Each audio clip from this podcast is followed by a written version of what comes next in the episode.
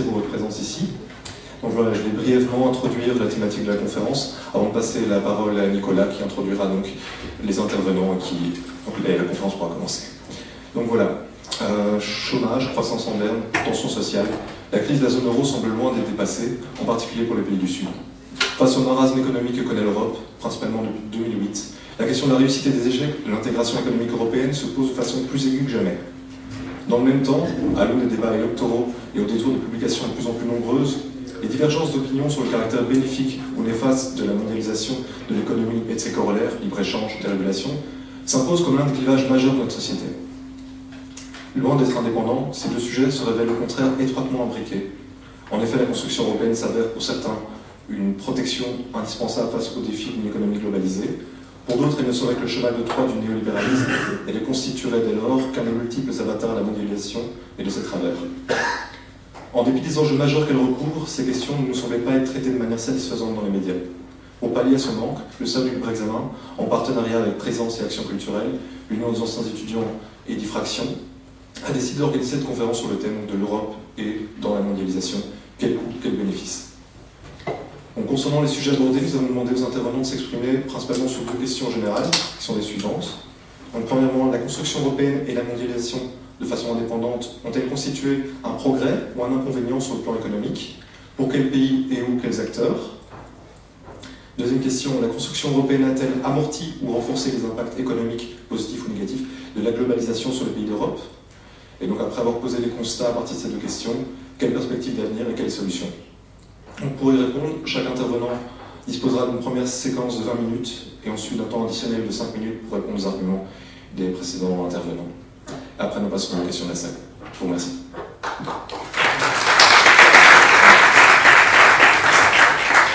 Voilà, donc euh, bonsoir à tous. Euh, donc pour aborder ce sujet euh, pour le moins actuel, donc à, mon extrême droite, sans aucune connotation politique, Monsieur Gilles Madame, qui est donc docteur en géographie, qui est titulaire des cours de géographie économique et de géographie politique à l'ULB, et qui est co-auteur de l'ouvrage La production des espaces économiques. Euh, voilà. Euh, à ma droite, ici, nous avons Monsieur André Sapir, euh, qui est donc professeur à l'ULB à l'Institut d'études européennes, où il dispense les cours d'intégration économique européenne et de International Trade Theory. et il est ex-conseiller du président de la Commission européenne. il a également coordonné le rapport connu sous le nom de rapport Sapir, intitulé An Agenda for a Growing Europe à ma droite, euh, monsieur François. Euh, pardon, excusez-moi. Oui, donc c'était évidemment mon extrême gauche à ma gauche. À ma droite, monsieur François Asselineau.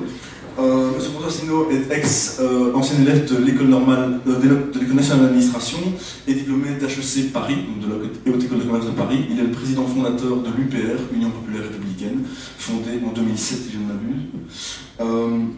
Il est aussi euh, ex-conseiller de plusieurs cabinets ministériels en France inspecteur général des finances. Euh, quant au quatrième intervenant, dont je peux vraiment dire qu'il sera à mon extrême droite euh, sur la table, qui va arriver d'une minute à l'autre, c'est M. Xavier Dupret, qui est ancien économiste au, ex-économiste au GRESEA, le groupe de recherche pour une stratégie économique alternative. il est également l'auteur d'un livre intitulé Après l'euro, les peuples. Voilà, donc le tour de parole commencera comme ceci. On entamera la discussion avec M. Vanham, euh, ensuite, avec M. Dupré, en espérant qu'il arrive sous peu, puis avec M. Asselineau, et nous terminerons avec M. Sapir. Voilà, merci beaucoup et bonne conférence.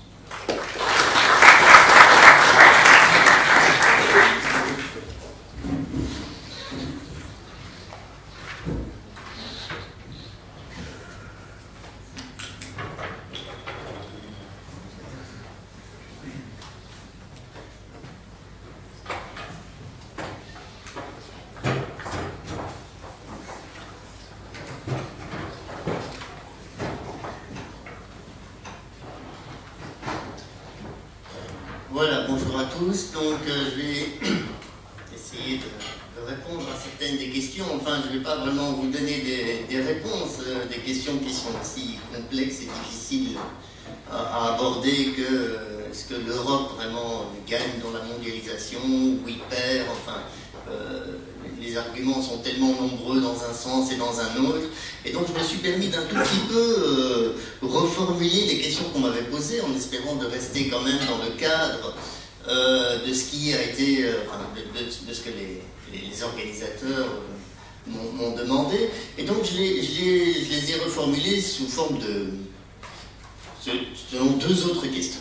La première, la première question que je voudrais poser, c'est est-ce que finalement la seule voie pour l'Europe est celle de s'insérer dans une économie mondialisée et euh, de euh, se lancer dans la course à la compétitivité. Est-ce que c'est la, seule voie possible pour l'Europe? Il semblerait que bon, ce débat euh, n'a pas vraiment émergé de façon très très dans les instances européennes de façon très très aiguë. Et je vais donner quelques éléments de réflexion, sinon de réponse à, à cette à cette première, euh, à cette première question. Et deuxième, deuxième chose, je voudrais aussi reformuler la question en se demandant non pas si l'Europe, hein, qui reste quand même une entité abstraite de 400 millions d'habitants, n'est euh, pas vraiment une entité euh, homogène territorialement, socialement, est-ce que finalement la question n'est pas c'est qui gagne et qui perd hein, à l'ouverture économique, à la libéralisation, tant à l'intérieur de l'Europe qu'à l'échelle mondiale? Euh, voilà. Donc, je vais essayer de donner quelques éléments de réflexion, hein, plutôt que de réponse à ces deux questions. Alors, première chose, pour replacer finalement euh, ce débat dans le, débat européen, euh, je voudrais insister sur le fait que l'Europe s'est dotée de deux objectifs officiels. Et on peut partir de cela et s'interroger sur la politique européenne à partir de ce qu'elle-même s'est dotée comme objectif central, centraux. Euh, et ces deux objectifs sont ceux-là. C'est d'abord l'Europe, et ça, ça fait quand même 15 ans qu'elle insiste, qu'elle martèle ce message-là. Euh, L'Europe se doit d'être compétitive.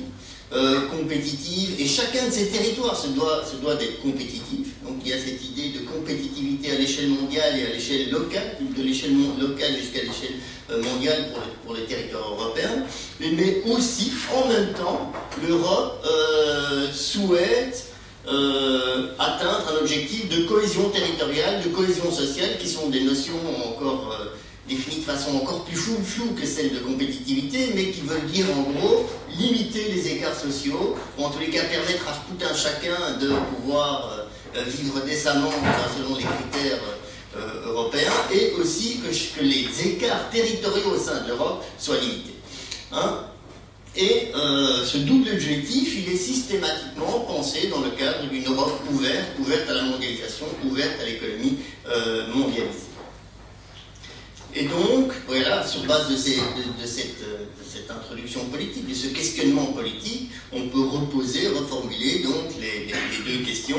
Quelle alternative à la libéralisation et l'ouverture économique globale? Est-ce qu'il est raisonnable? Est-ce qu'on peut penser autrement en euh, posant par exemple la question d'un protectionnisme européen? Il y a différentes formes de protectionnisme possibles. Et donc, est-ce qu'on peut euh, penser la position de l'Europe dans le monde et penser ce débat-là Hein, le débat de ouverture contre fermeture raisonnée, par exemple. Deuxième chose, c'est euh, quel est l'impact finalement de l'ouverture, quel est l'impact potentiel et réel de l'ouverture sur la cohésion territoriale et la cohésion sociale? Y a-t-il des gagnants et des perdants aux choix politiques qui ont été faits depuis 20 ans, 30 ans au sein des instances européennes, mais aussi au sein des principaux pays européens hein, L'Europe traduit quand même essentiellement les, politiques, les volontés nationales aussi dans, dans, ce domaine-là. Alors, premier élément de réflexion sur lequel je voudrais insister, c'est finalement donner quelques éléments pour dire que le débat du protectionnisme n'est pas un débat absurde. Parce qu'il est parfois présenté comme ça, ce n'est pas réaliste, la mondialisation est un fait, et donc la question même du protectionnisme ne peut pas être posée. Euh, pour ça, je vous propose euh, un tableau un petit peu abscon et un petit peu difficile, mais néanmoins qui, vous, qui donne des éléments de réflexion par rapport à ça. Euh, ce tableau présente pour les différentes zones régionales d'intégration régionale dans le monde, euh, l'ASEAN en Asie du Sud-Est, la CEI, donc en gros l'ex-Union soviétique, l'Union européenne et quelques autres, le niveau d'intégration intérieure, c'est-à-dire la proportion de commerce à l'intérieur de, ces zones par rapport à leur volume de production globale et le niveau d'ouverture de, ces espaces, hein, c'est-à-dire qu'ils comparent le commerce extérieur de ces espaces euh, par, rapport, par rapport à leur production, toujours, donc par rapport à leur PIB global. Alors, quelle que soit la zone prise en compte, on a deux tendances fortes qui se dégagent. D'abord, une intégration régionale forte, en croissance, dans toutes ces zones-là. Hein, euh, avec, des, nuances, et en particulier au niveau européen, si vous regardez en 68, le niveau d'intégration régionale hein, sur l'espace européen, il était à, 12%, évidemment en 68, l'Union européenne des 27 n'a pas tout à fait la même signification qu'aujourd'hui, hein, mais euh, voilà, on, est soumis à ces, évolutions politiques là aussi. Aujourd'hui, on est à 43%, c'est-à-dire que l'intégration régionale est une, est une réalité, il y a bien une intégration économique au sein de l'espace européen, des économies de plus en plus intégrées, qui commercent de plus en plus parce qu'il y a des firmes à l'intérieur de ces économies qui ont des stratégies à l'échelle européenne, qui s'installent dans un autre pays, qui investissent, etc. Donc une intégration économique qui s'est fait croissante avec le temps, d'une part. Mais en même temps, euh, ces espaces apparaissent comme de plus en plus ouverts, et l'espace européen en particulier apparaît de plus en plus ouvert à l'économie euh, mondiale, puisqu'on est passé d'un niveau de 9% en 1968 à un niveau de 26% d'ouverture économique hein, en, 2012. Euh, et donc on a deux tendances parallèles, intégration régionale et ouverture économique globale de l'Europe en même temps. Hein. Euh, vous aurez remarqué, par rapport à ce tableau que je ne vais pas détailler, mais que la, crise a euh, modifié un petit peu la tendance sur le long terme. C'est-à-dire que euh, l'intégration régionale entre 2007 et 2012 n'a pas augmenté, alors que l'ouverture économique de l'Europe a fortement augmenté en quelques années. Entre 2007 et 2012, on est passé de 21% à 26%. Donc l'effet de la crise en Europe, ça a été une ouverture croissante de l'économie européenne et non pas une intégration croissante au sein de l'Europe, hein, ce qu'on peut comprendre par la dépression du marché intérieur notamment. Alors, il faut bien replacer ces évolutions-là. Alors, elles ont deux interprétations possibles. D'une part, une interprétation, on va dire, ben, la mondialisation est un chemin naturel. Effectivement, si vous regardez sur le, très long terme, l'intégration économique globale, ben, c'est quelque chose qui commence au XVIe siècle, qui se poursuit, qui s'accélère une première fois à la fin du XIXe siècle, qui connaît une nouvelle accélération au cours des dernières décennies. Hein, on parle de première mondialisation et de seconde mondialisation. Hein, ça c'est une chose, c'est, je dirais que c'est dans l'essence même du capitalisme que, euh, que cette extension spatiale des forces du marché c'est au cœur même des évolutions du capitalisme sur le long terme. Mais en même temps, il ne faudrait pas oublier que ces évolutions sont le résultat de décisions politiques. C'est quand même très important de, euh, repartir de là. C'est-à-dire qu'à un moment donné, le choix a été fait de libéraliser euh, le commerce, de libéraliser euh, tant à l'intérieur qu'à l'extérieur les mouvements de capitaux. Et donc il faut bien replacer ces évolutions, pas seulement dans les évolutions entre guillemets naturelles des forces du marché, mais aussi dans une volonté politique euh, qui ont été faites et qui ont été euh, suivies de décisions au sein des instances européennes et au sein des instances mondiales dans lesquelles l'Europe joue un grand rôle comme l'Organisation mondiale du commerce. D'accord? Donc la mondialisation, ce n'est pas que une évolution, je dirais, tendancielle, naturelle du capitalisme, c'est aussi le résultat de, décisions politiques. C'est très important de le rappeler. Ces, décisions, essentiellement, se sont intensifiées à partir des années 80, hein, suite à la crise des années 70.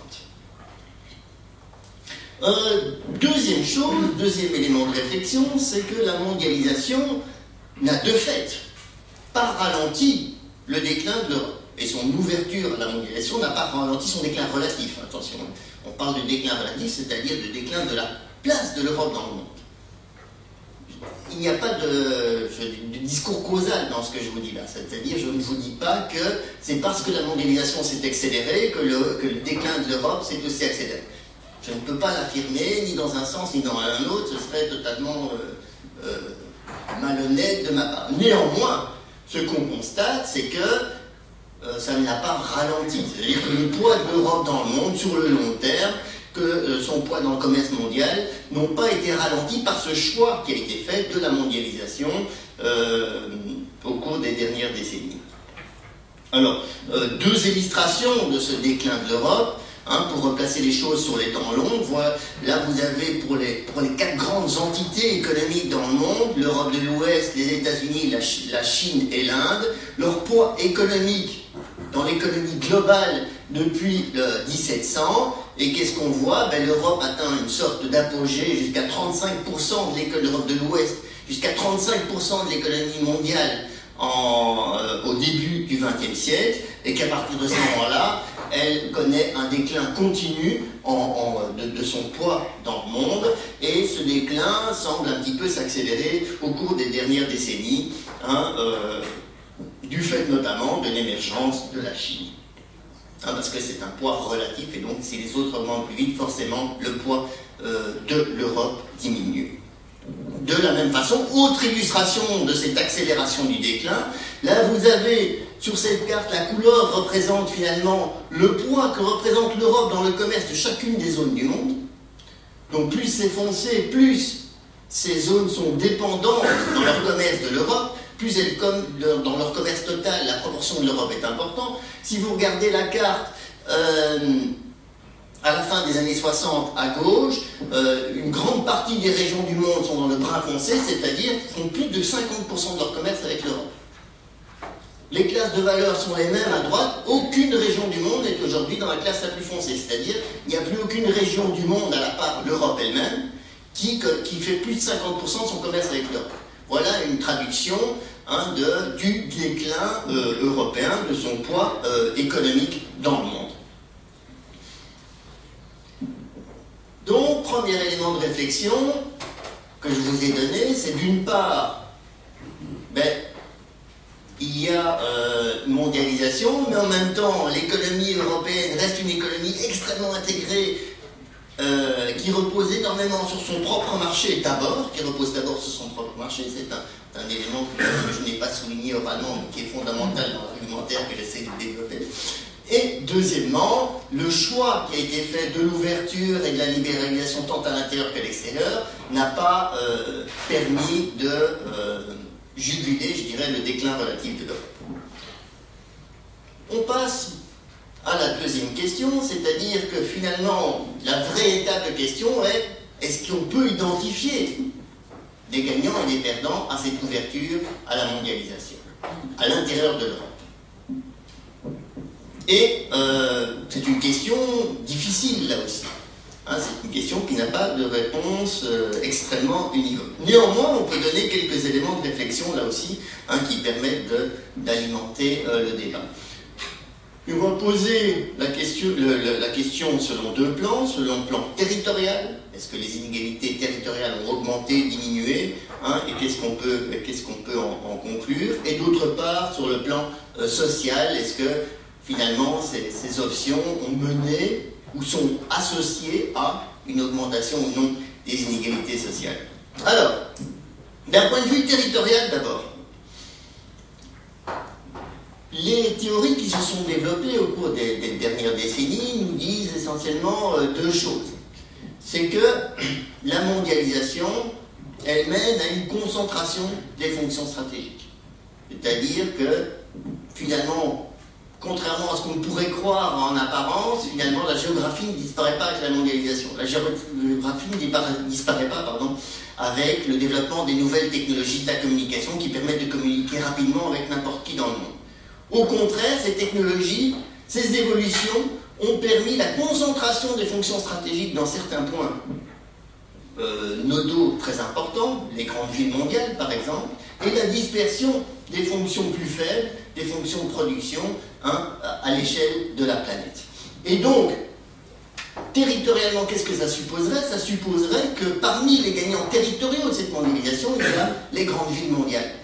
Hein, euh, ça passe d'abord par Londres, New York, euh, Tokyo, Hong Kong, mais on peut étendre ça à d'autres villes comme Amsterdam, Paris, Bruxelles, euh, Francfort, qui jouent un rôle stratégique dans ces processus de concentration justement des fonctions stratégiques. D'autre part, les, les espaces gagnants pourraient aussi être ces espaces qui euh, sont spécialisés, ont, réussi à acquérir au cours du temps une accumulation technologique, une spécialisation technologique qui fait que personne d'autre ne peut faire la même chose et qui leur donne un avantage compétitif décisif sur le marché européen et mondial.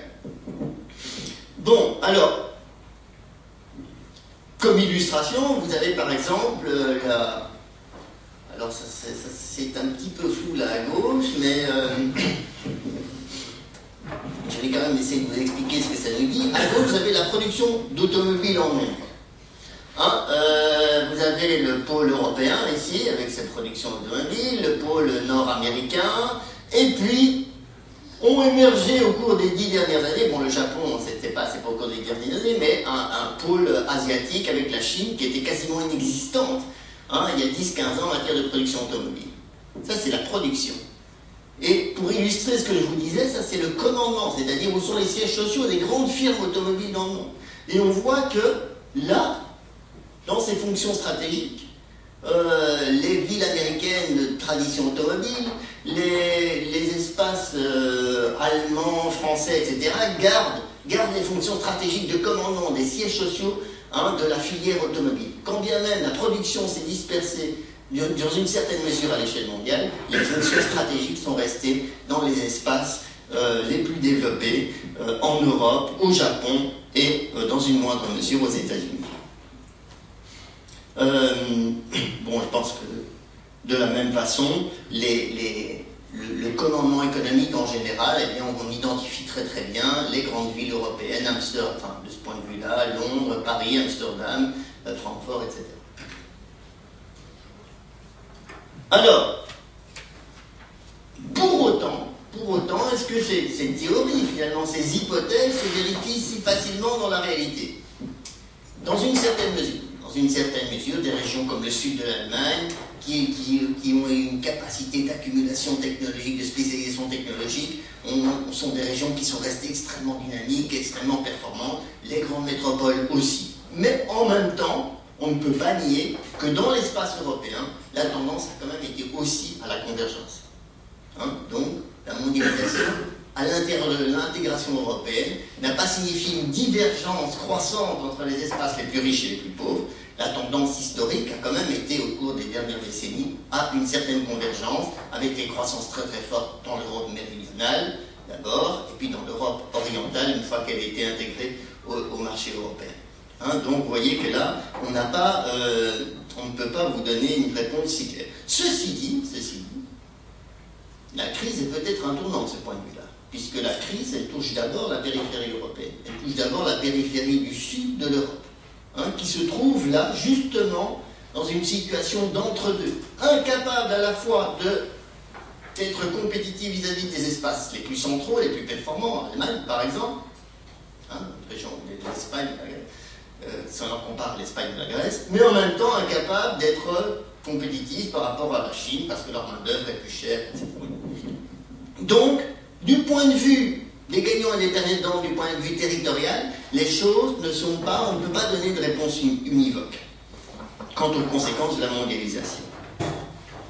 Deuxième élément, hein, je serai très bref et je terminerai par là, il faut aussi s'interroger sur la cohésion sociale, parce que que vaut la cohésion territoriale si finalement elle ne se marque pas par une amélioration, y compris un des plus fragiles au sein de l'espace européen.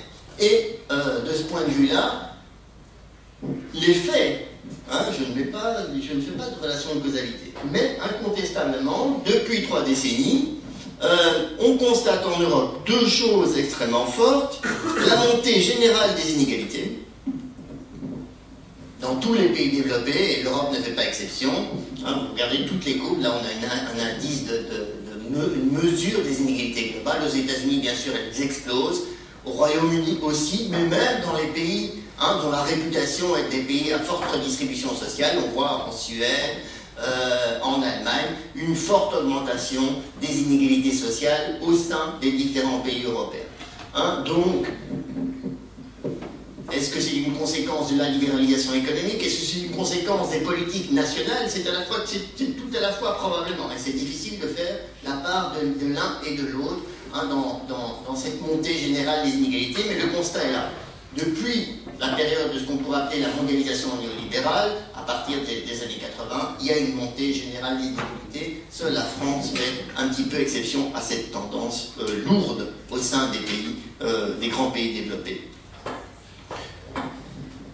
Deuxième élément, au sein même des grandes métropoles, donc de ces espaces gagnants de la mondialisation, euh, des métropoles comme Londres, Paris, Bruxelles, on constate aussi, et de façon euh, encore plus accentuée, euh, une très forte montée des inégalités. Ici, c'est le résultat d'une étude qui a été menée en Belgique. Les courbes bleues correspondent à, à ce qui se passe à Bruxelles, et le niveau des inégalités depuis 85 a une tendance forte à la croissance. Bien sûr, Bruxelles est l'espace le plus inégal parmi les grandes villes belges. Hein, vous avez ici euh, Bruxelles, puis en, euh, euh, Anvers, Caen et les villes wallonnes. Il y a des fortes inégalités sociales à l'intérieur de Bruxelles, mais la tendance, c'est ça qui nous intéresse le plus, la tendance a été une croissance quasiment continue des inégalités sociales au sein des grands espaces métropolitains. Je n'ai pas le temps de développer ici l'ensemble des causes, mais la tendance, je dirais, il y a une rupture historique à partir des années 80 sur cette question des inégalités sociales qui est incontestable. Alors, pour revenir donc aux questions de départ, finalement, hein, le, sens de mon message, c'est qu'il y a des options politiques derrière ça. Il y a des choix politiques. Hein, et c'est ces choix politiques qui doivent être débattus et non pas tués dans l'œuvre à travers des arguments euh, d'autorité ou, ou autres, comme quoi la mondialisation est inévitable, la forme qu'elle prend est inévitable, c'est, ce serait quelque chose de naturel. D'abord, on peut réfléchir à un débat entre ouverture et protection. La protection, ça ne veut pas dire euh, se retrouver euh, dans la Chine des années 60. Hein. il, y a, différentes formes de protectionnisme possibles. Et euh, d'autres choses. Et, il y a aussi des options politiques en termes, en termes territoriaux. Un discours qui dirait par exemple, et qui est de plus en plus présent dans les instances européennes, qui dirait maintenant, pour qu'il y ait une Europe compétitive, on va renforcer les points forts de l'Europe, c'est un discours qui commence à s'installer de plus en plus dans les instances européennes. Hein. et l'alternative, bah, pour le moment, ce n'est pas un discours qui a totalement gagné, puisque des politiques de redistribution territoriale restent quand même la norme en matière euh, à l'échelle européenne. Deuxièmement, quelle politique sociale pour contrer cette montée des inégalités, qu'elle soit ou non directement liée à la mondialisation, elle l'est sans doute en partie, mais pas uniquement. Hein, là, il faut reconnaître que ce n'est pas l'Europe qui a l'essentiel des choix politiques, ce sont avant tout hein, des politiques nationales de fiscalité, de redistribution sociale, mais hein, c'est un débat qu'on ne peut pas couper du débat sur ouverture, protection, quel secteur on met en avant, comment est-ce qu'on règle la question du chômage des personnes déqualifiées, etc. Voilà, je vous remercie. Et donc, ce que j'ai voulu faire, c'est donner quelques éléments de réflexion plutôt que de, de réponse à ces questions tellement complexes et tellement vastes en 20 minutes. Merci beaucoup.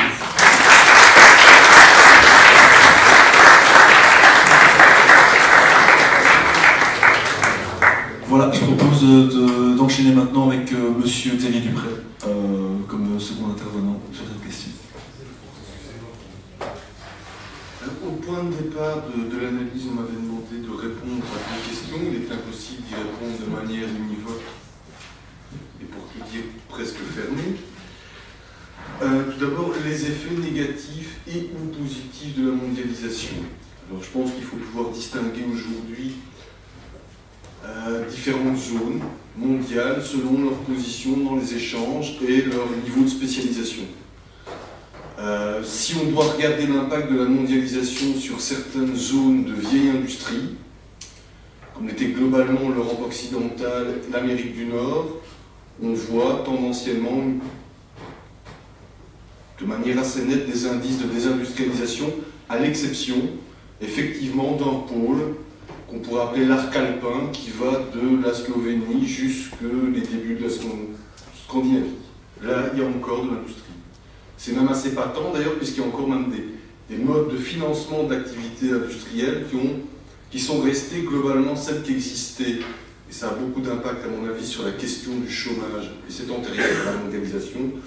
C'est en fait le modèle rénant de financement de l'activité économique.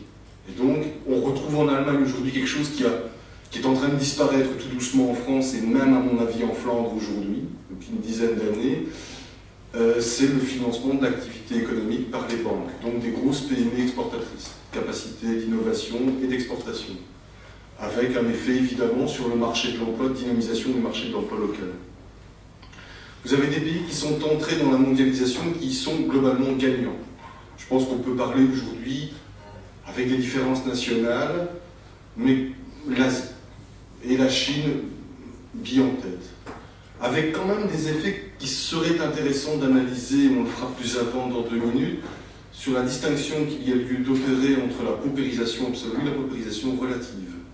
S'il est vrai qu'aujourd'hui, et c'est quelque chose qui est fort mis en avant par la Banque mondiale, et ça me semble relativement peu contestable, même si les chiffres varient beaucoup d'une étude à l'autre, la paupérisation absolue la part de la population ayant moins de 1 ou 2 dollars par jour a profondément diminué en Chine, c'est une évidence. Si l'on calcule par contre ce qu'est la paupérisation relative, la Chine est un pays qui est aujourd'hui, et c'est très intéressant, un pays qui est aussi inégalitaire que, sont les Philippines.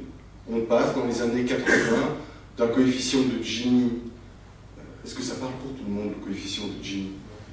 Ah ben voilà, non, c'est vrai que c'est intéressant de poser la question. Donc le coefficient de Gini mesure en fait la distribution du revenu. Vous avez deux cas théoriques, le cas où le coefficient est égal à 1, et donc là, un seul individu monopolise toute la richesse d'une nation. Ça n'a jamais existé. Le cas théorique, non mais heureusement d'ailleurs, le cas théorique où c'est égal à 0, ben, c'est le cas de figure inverse, ce serait l'égalité absolue. Cela n'a jamais existé non plus, d'ailleurs. Et donc la Chine à 0,3 était un pays globalement égalitaire, et on voit qu'aujourd'hui, il arrive quand même à plus 0,45, plus 0,5. On est dans la structure des Philippines, qui est le pays le plus inégalitaire d'Asie. Et c'est intéressant de parler des Philippines, puisque c'est un pays qui présente les caractéristiques socio-économiques de l'Amérique latine. Colonisation espagnole, répartition très inégale de la terre, et donc accumulation de pauvreté depuis, bah, depuis que les Espagnols sont arrivés là-bas. Donc ça fait un certain temps déjà, et ils ont du mal à en sortir. C'est ce qu'on appelle la structure paracienne. Vous la retrouvez dans toute l'Amérique latine. Alors je crois que ce qui est intéressant de constater aujourd'hui, c'est que vous avez également une nouvelle tendance, c'est que, en fait, des pays d'Amérique du Sud et d'Afrique, et je pense notamment au Congo, sont aujourd'hui boostés quelque part par la croissance chinoise, mais c'est une croissance d'un type très particulier. C'est-à-dire qu'en fait, vous avez peu, fait, vous avez même une destruction de l'industrie locale, relativement peu d'industrialisation. Les industries locales sont peu compétitives vous commencez à avoir déjà des effets de décrochage technologique importants. Ça fait seulement 5 ans que le GPS est généralisé en Argentine. Donc c'est quelque chose, il y, a, il du retard technologique, mais en même temps, vous avez un boom des matières premières. Donc spécialisation quand même sur un secteur qui est très particulier, puisqu'en fait, euh, il ne crée pas énormément d'emplois. Aujourd'hui, c'est quand même une grande mécanisation. Deuxièmement, il crée peu de valeur ajoutée et ils, centrent ces économies sur des phénomènes de rente. Génèrent très peu eux-mêmes leur valeur ajoutée. Ça se décide d'ailleurs. Les décisions d'extraction, comme on l'a vu tout à l'heure, il n'y a pas beaucoup de firmes brésiliennes ou argentines qui décident de leur destin. Peut-être Petrobras dans le pétrole, mais dans, dans le minier, ça vient du monde anglo-saxon. Et les cours sont fixés ailleurs selon des logiques financières qui sont définies ailleurs. Donc c'est quand même la vieille lecture centre-périphérie, malgré la mondialisation, se maintient. Et c'est même renforcé pour certains pays d'Amérique latine et d'Afrique. On n'y voit pas énormément de progrès en termes d'industrialisation.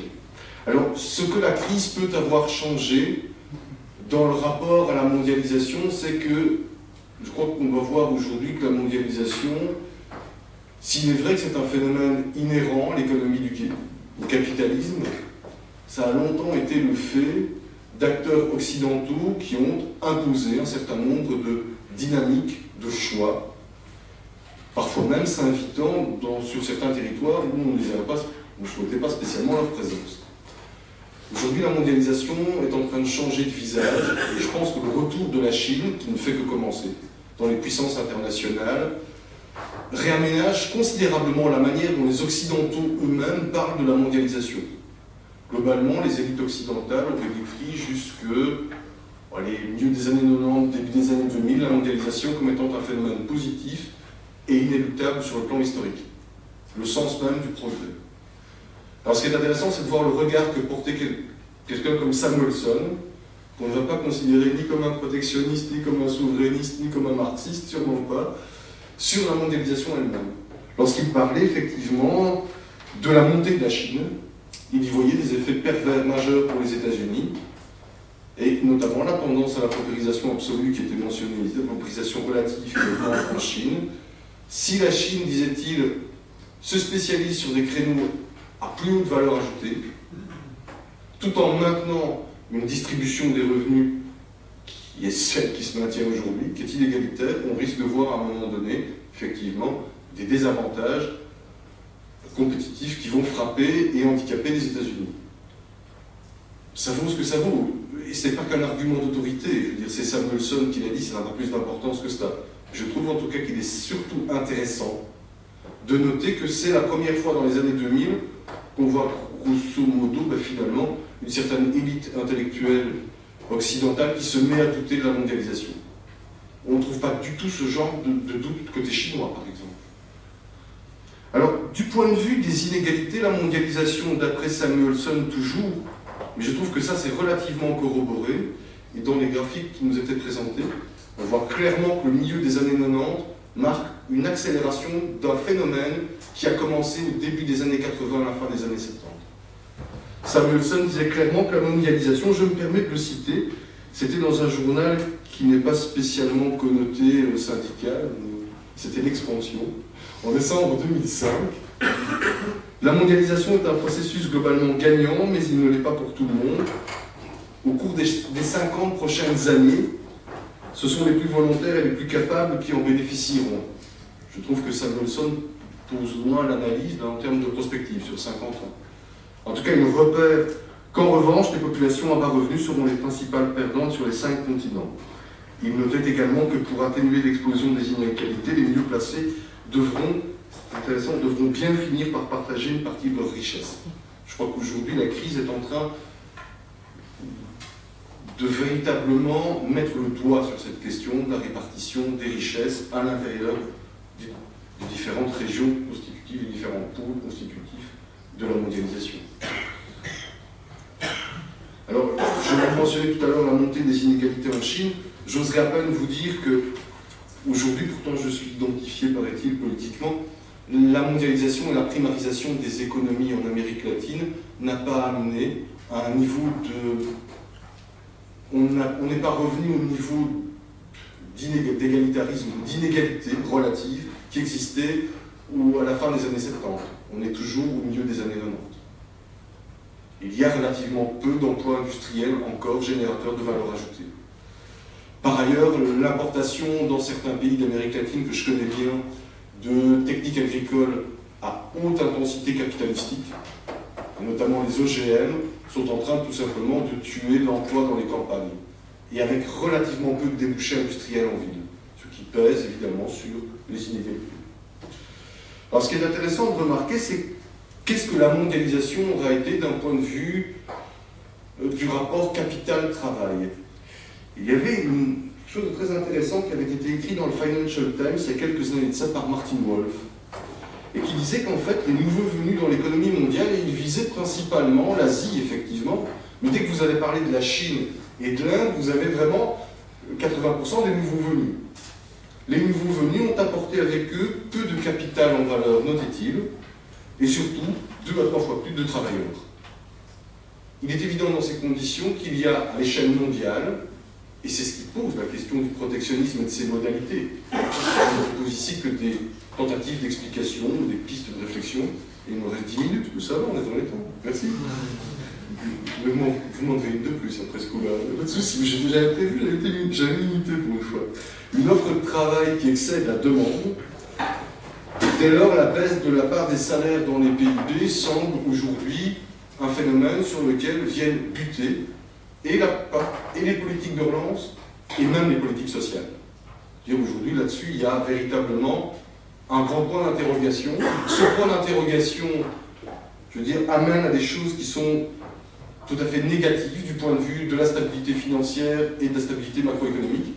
C'est un raisonnement relativement keynésien que je vais vous proposer ici.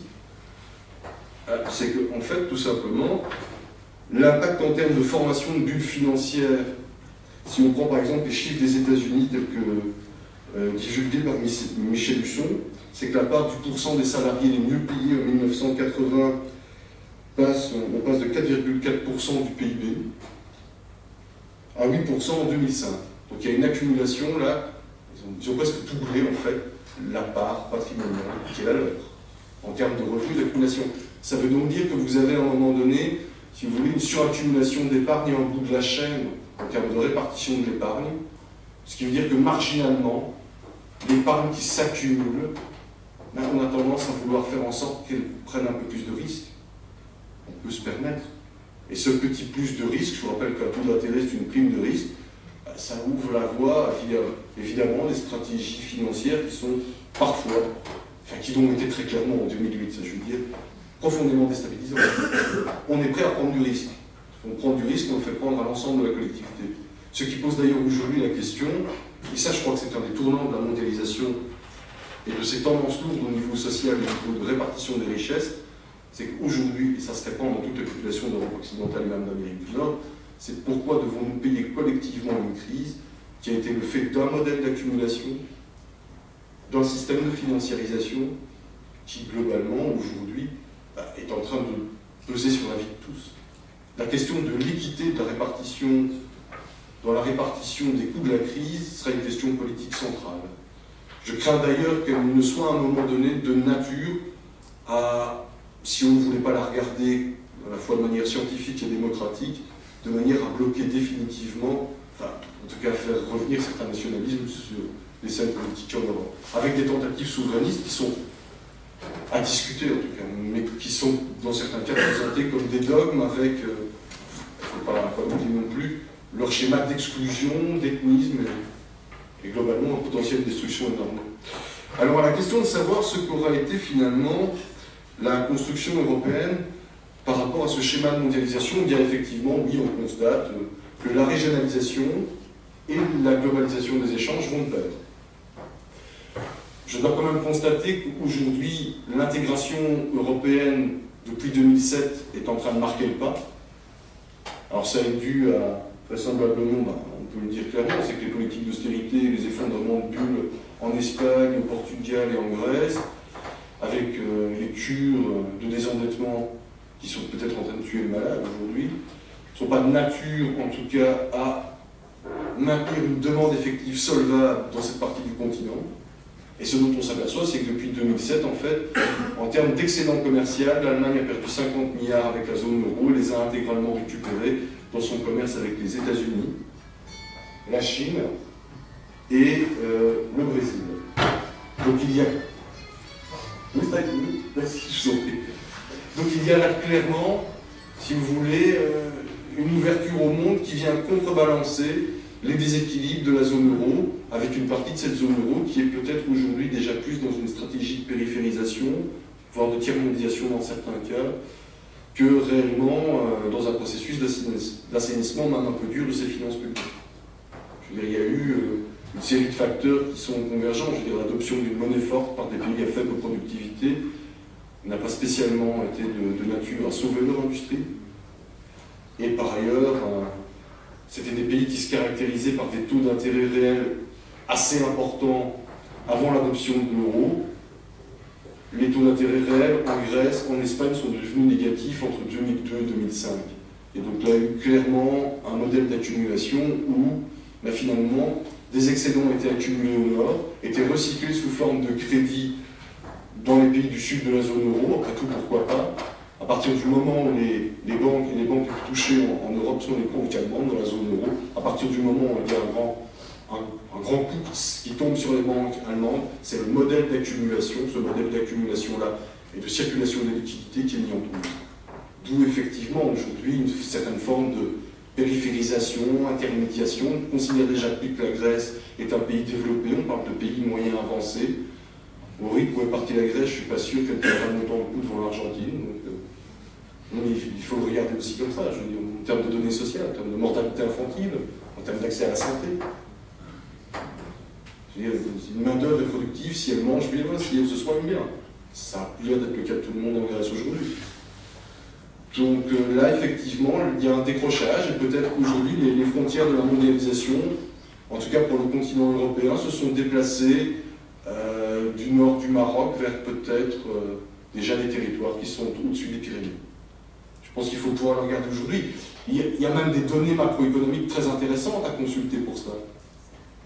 Et qui expliqueraient même peut-être, permettent, et pas de déterminisme unilatéral, mais en tout cas de, de subodorer certaines évolutions.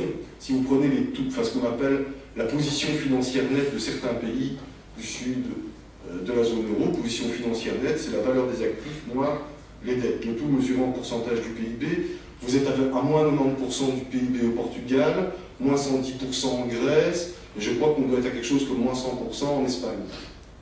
Il est difficile d'imaginer en tout cas si on se maintient dans l'Europe telle qu'elle existe aujourd'hui, et en tout cas tant qu'on parle aux Allemands d'avoir un mécanisme véritable de mutualisation des dettes en Europe, ils ont parlé de vouloir marcher vers ça, il y a de plus en plus de probabilités qu'il y ait des défauts désordonnés sur des dettes publiques dans le sud de la zone euro, au fur et à mesure que la pression sociale se développera. C'est en tout cas pas une hypothèse exclue. Donc voilà ce qui pourrait, les configurations actuelles de la mondialisation et de, et de l'Europe. On, m'avait posé la question de savoir si ça avait été un accélérateur de la mondialisation. Je pense que bah, globalement, en fait, en tout cas aujourd'hui, euh, d'une part, l'Europe, en tout cas, n'a jamais été un levier qui permettait de faire contrebalancier par rapport aux tendances de la mondialisation. Par exemple, toutes les, les enfin, je dis, en termes de dumping social, en termes de dumping fiscal et environnemental. On n'a pas vu d'énormes progrès au cours des 15 dernières années. Et je me rappelle qu'à l'époque, la diplomatie belge parlait d'approfondir la construction européenne avant d'élargir.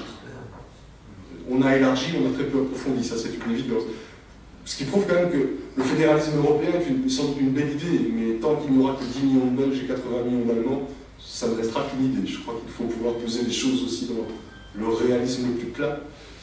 Et donc l'Europe n'aura pas fait contrebalancier par rapport à la mondialisation, et donc tout le schéma et tout le discours d'Europe puissance fédérale, je crois que là, il tombe un peu à plat, et la crise de la zone euro et les égoïsmes nationaux qui sont en train de réapparaître de manière assez, évidente n'affirment pas ce jugement, bien au contraire. Et je pense qu'aujourd'hui, de toute manière, on va peut-être vers une autre tendance de la mondialisation, qui est l'intégration en tout cas au niveau de ce qu'on appelait autrefois l'Occident, des grands pôles d'accumulation mondiaux, donc de la finance à New York, à Londres, de l'industrie, même de l'industrie relativement traditionnelle, hein, la machinité mécanique, les Allemands restent toujours leaders, bénéficient là d'acquis de compétences, peut-être de la, de la technologie plutôt high-tech euh, du côté de la Silicon Valley, tout ceci sera peut-être appelé à connaître un destin commun dans une grande zone de libre-échange et le traité transatlantique aujourd'hui montre clairement quelles sont les intentions les orientations de l'Union européenne en matière de commerce international. Ce qui signifiera peut-être, je pense qu'on peut en tout cas logiquement le déduire, une plus grande marginalisation encore de certains pays qui sont périphériques aujourd'hui dans la zone euro. Donc si vous voulez, la mondialisation aujourd'hui est peut-être en train de marquer un tournant. C'est que l'homogénéité euh, d'un certain progrès dans la croissance des gains de productivité et du PIB, qui était quand même relativement homogène dans la zone euro, est peut-être en train aujourd'hui de, de, montrer des bifurcations. Il y aura un, nord, il y aura un sud. Et je voulais simplement signaler qu'aujourd'hui, ce nord et ce sud peuvent véritablement diverger. Si vous voulez, tant que vous n'avez que le Portugal ou la Grèce et même une grande partie de l'Espagne, c'est moi qui pose problème, on va laisser ça tranquille, vous êtes quand même dans quelque chose qui est globalement, ben, qu'est-ce qu'ils peuvent faire? Qu'est-ce qu'ils peuvent apporter en capital pour réorienter et recentrer un modèle d'accumulation? Pas grand-chose. Donc ils sont condamnés quelque part à un décrochage et à vivre sur ce décrochage. Alors, je vous avais cité tout à l'heure, je vais terminer là-dessus, parce que c'est peut-être ça qui est aujourd'hui en train de se jouer aujourd'hui. C'est peut-être qu'aujourd'hui, tout simplement, vous avez une Allemagne qui devient un grand pôle de croissance mondiale, et qui peut même se mesurer à la Chine au niveau du commerce international, et ce malgré un euro qui est une monnaie vraiment très forte, quasiment un euro qui vaut 1,40$. Vous avez quelque chose qui pourrait se jouer montrer qu'il y aurait des décrochages et des divorces beaucoup plus profonds dans la zone euro qu'une bah, l'état aujourd'hui de tiers-mondisation de la Grèce, on subit. On espère et on résiste un peu, mais on pèse peu. C'est que si je prends la valeur financière nette de l'Italie et de la France, qui sont encore des nations industrialisées, que je sache, malgré les tendances à la désindustrialisation, c'est qu'en fait vous avez moins 25% du PIB en France et moins 30% en Italie. Ce sont des chiffres d'Eurostat. Ce qui veut dire qu'aujourd'hui, en fait, sans une, des mesures de type d'évaluation et protection, des pays comme la France et l'Italie seraient vraisemblablement condamnés à des situations d'austérité sans fin qui auraient des effets euh, dépressifs sur, euh, en tout cas, très anesthésiants, on va le dire comme ça, restons, restons soft et, et optimistes, même si rien n'y invite, des effets anesthésiants sur la croissance économique et la formation brute de capital. Alors, ça peut être mis en tout cas en rapport avec la montée euh, de courants populistes dans ces deux pays qui sont relativement forts, et en tout cas aussi de courants nationalistes. En tout cas pour la France, c'est très net. Je ne voudrais pas m'avancer par rapport aux élections du 25 mai, je ne m'attends pas à une victoire de la gauche radicale. Donc voilà, Arlette ne sera toujours pas présidente. merci.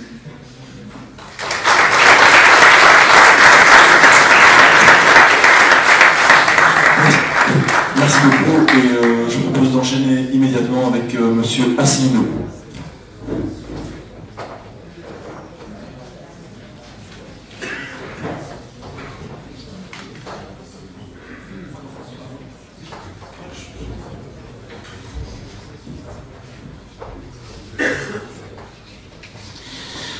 Merci. En attendant qu'on mette mon PowerPoint en, marge, je tiens à présenter mes remerciements au centre, euh, au cercle pardon, du, libre examen qui m'invite, puisque nous retrouvons une grande tradition européenne qui est celle de pouvoir débattre des sujets euh, sans, euh, sans a priori et de combattre tous les dogmes. J'ai une mauvaise nouvelle à vous annoncer, c'est qu'en France, je suis candidat à aller aux élections européennes à la tête d'un parti politique qui propose aux Français de sortir de l'Union européenne, de l'euro et de l'OTAN. Eh bien, la mauvaise nouvelle, c'est que c'est absolument interdit sur toutes les télévisions et toutes les radios françaises. Nous avons saisi le Conseil supérieur de l'audiovisuel qui s'est mis lui aussi aux abonnés absents. Fort heureusement, nous, allons, nous sommes en train d'atteindre les 5000 adhérents. Depuis ce matin, nous avons eu 27 adhérents supplémentaires grâce aux réseaux sociaux.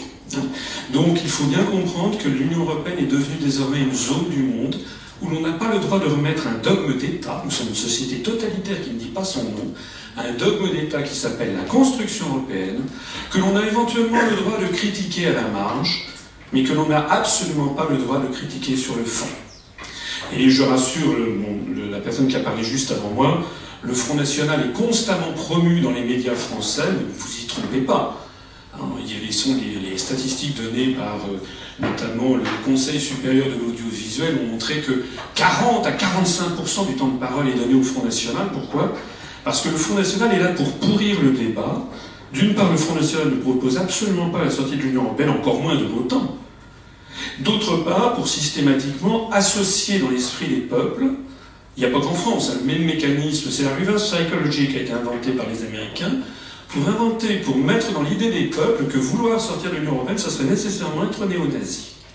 C'est la raison pour laquelle d'ailleurs la Grèce est en train de se transformer en pays du tiers-monde sans que les Grecs puissent réagir, puisqu'on leur dit vous voulez sortir de l'euro, alors c'est que vous êtes pour Groupe Doré, donc vous êtes néo-nazi, évidemment les gens sont tétanisés. C'est comme ça que ça marche dans l'Union européenne. Alors pour, revenons maintenant un peu à notre sujet. L'Europe va vers la destruction de son industrie. Ça, c'est une carte qui a été présentée par Hervé Lebras et Emmanuel Todd dans un livre qui est sorti il y a quelques semaines, quelques mois, Le mystère français en 2013. Vous avez ici les cartes, la carte de France avec le pourcentage du secteur secondaire dans la main-d'œuvre en 1968. Les zones en marron foncé sont les zones où il y avait plus de 50% des salariés français qui travaillaient dans l'industrie. Celle en vert pomme, c'était environ 14%. Voilà ce que c'était en 1968, voici ce que c'est devenu en 2008. Nous assistons à la disparition de l'industrie française. Alors certes, quelqu'un pourra faire valoir que dans certains cas, il y a eu une augmentation de la productivité, il est normal qu'il y ait moins de, ça, de, de dans les industries, c'est exact.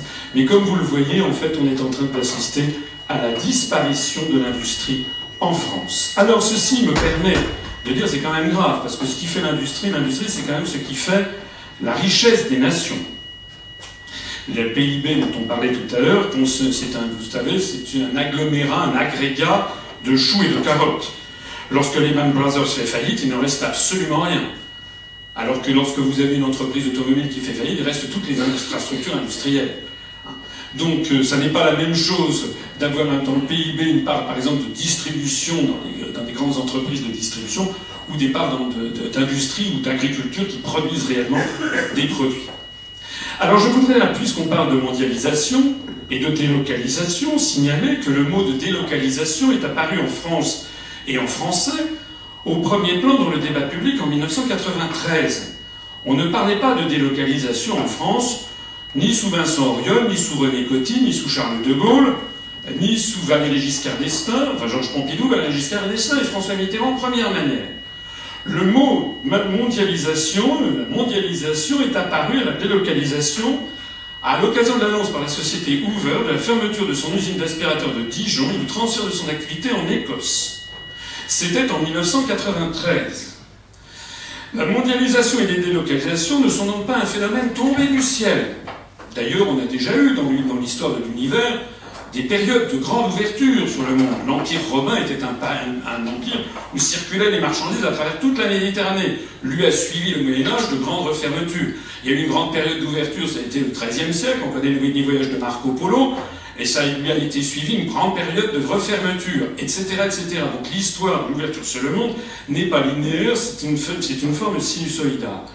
La mondialisation et les délocalisations sont donc un phénomène récent et précisément daté donc rattachable à un événement. Quel événement? L'événement, c'est que elle résulte d'une politique qui a été autorisée par le traité de Maastricht de 1992, suite notamment à un accord qui avait été passé entre le négociateur des négociations commerciales multilatérales, Sir Leon Brittan, et le Trade, US Trade Representative, M. Michael Cantor, l'accord dit de Blair House, qui a débloqué les négociations dites de l'Uruguay Round. Ce qui a permis à la création de l'OMC, de l'Organisation mondiale du commerce, en 1994 avec les accords de Marrakech. Il s'est donc passé à cette période-là quelque chose d'absolument décisif dans l'histoire de l'Occident. Quoi? Eh bien, notamment dans les traités européens, c'est actuellement l'article 63 sur les capitaux, il est précisé que toutes les restrictions au mouvement de capitaux entre les États membres et entre les États membres et les pays tiers sont interdites de la même façon que les paiements. Ça veut dire quoi? Ça veut dire qu'avant, figurez-vous, dans les années 60, 70 ou 80 du XXe siècle, eh bien, il y avait euh, en France, par exemple, puisque je suis français, je parle de la France, l'Iran, la Chine, l'Inde, la Tunisie existaient déjà. Et lorsqu'une entreprise éventuellement voulait installer une usine, elle pouvait en avoir l'envie, elle devait faire quoi? Elle devait aller demander l'autorisation du ministère des Finances, qui ou qui ne donnait pas l'autorisation. Par exemple, lorsque Peugeot a voulu créer une usine en, Iran, et le ministère des Finances a examiné ça, en disant quel est l'avantage pour Peugeot, c'était positif, pour l'Iran, c'était positif, pour la France, c'était positif, ça augmentait le rayonnement de la France, et pour les ouvriers français, ça n'était pas négatif, puisqu'il y avait un quota de réimportation zéro des automobiles fabriquées en Iran. Donc dans ces conditions, on donnait une autorisation pour aller créer une usine de 504 en Iran. C'est tout ceci qui a volé en éclat à partir de 1992. Donc en réalité, un feu vert a été donné à toutes les entreprises européennes et du monde occidental en général, puisque ça a été fait sous l'influence des États-Unis, pour expatrier leurs usines dans tous les pays du monde, et notamment ceux à très bas coût de salaire. C'est ça la mondialisation. Ce sont des décisions éminemment politiques qui ont été prises au début des années 90 ça a été d'ailleurs assorti de l'article 32 du traité sur le fonctionnement de l'Union européenne. Je parle de, l'article des, traités existants. Ce n'est pas la, nomenclature qu'il y avait du temps du traité de Maastricht, mais ce sont les mêmes articles qui ont été repris sous une, sous une autre numérotation. On s'aperçoit que l'union douanière promue par l'Union européenne promeut les échanges commerciaux entre les États membres et les pays tiers. Ah ben exactement, si on envoie toute notre industrie en Chine, et qu'on rachète ensuite les produits qui ont, été fabriqués en Chine, de fait, ça, promeut les échanges commerciaux entre les États membres et les pays tiers. Vous voyez bien qu'il est bien question des pays tiers. Hein.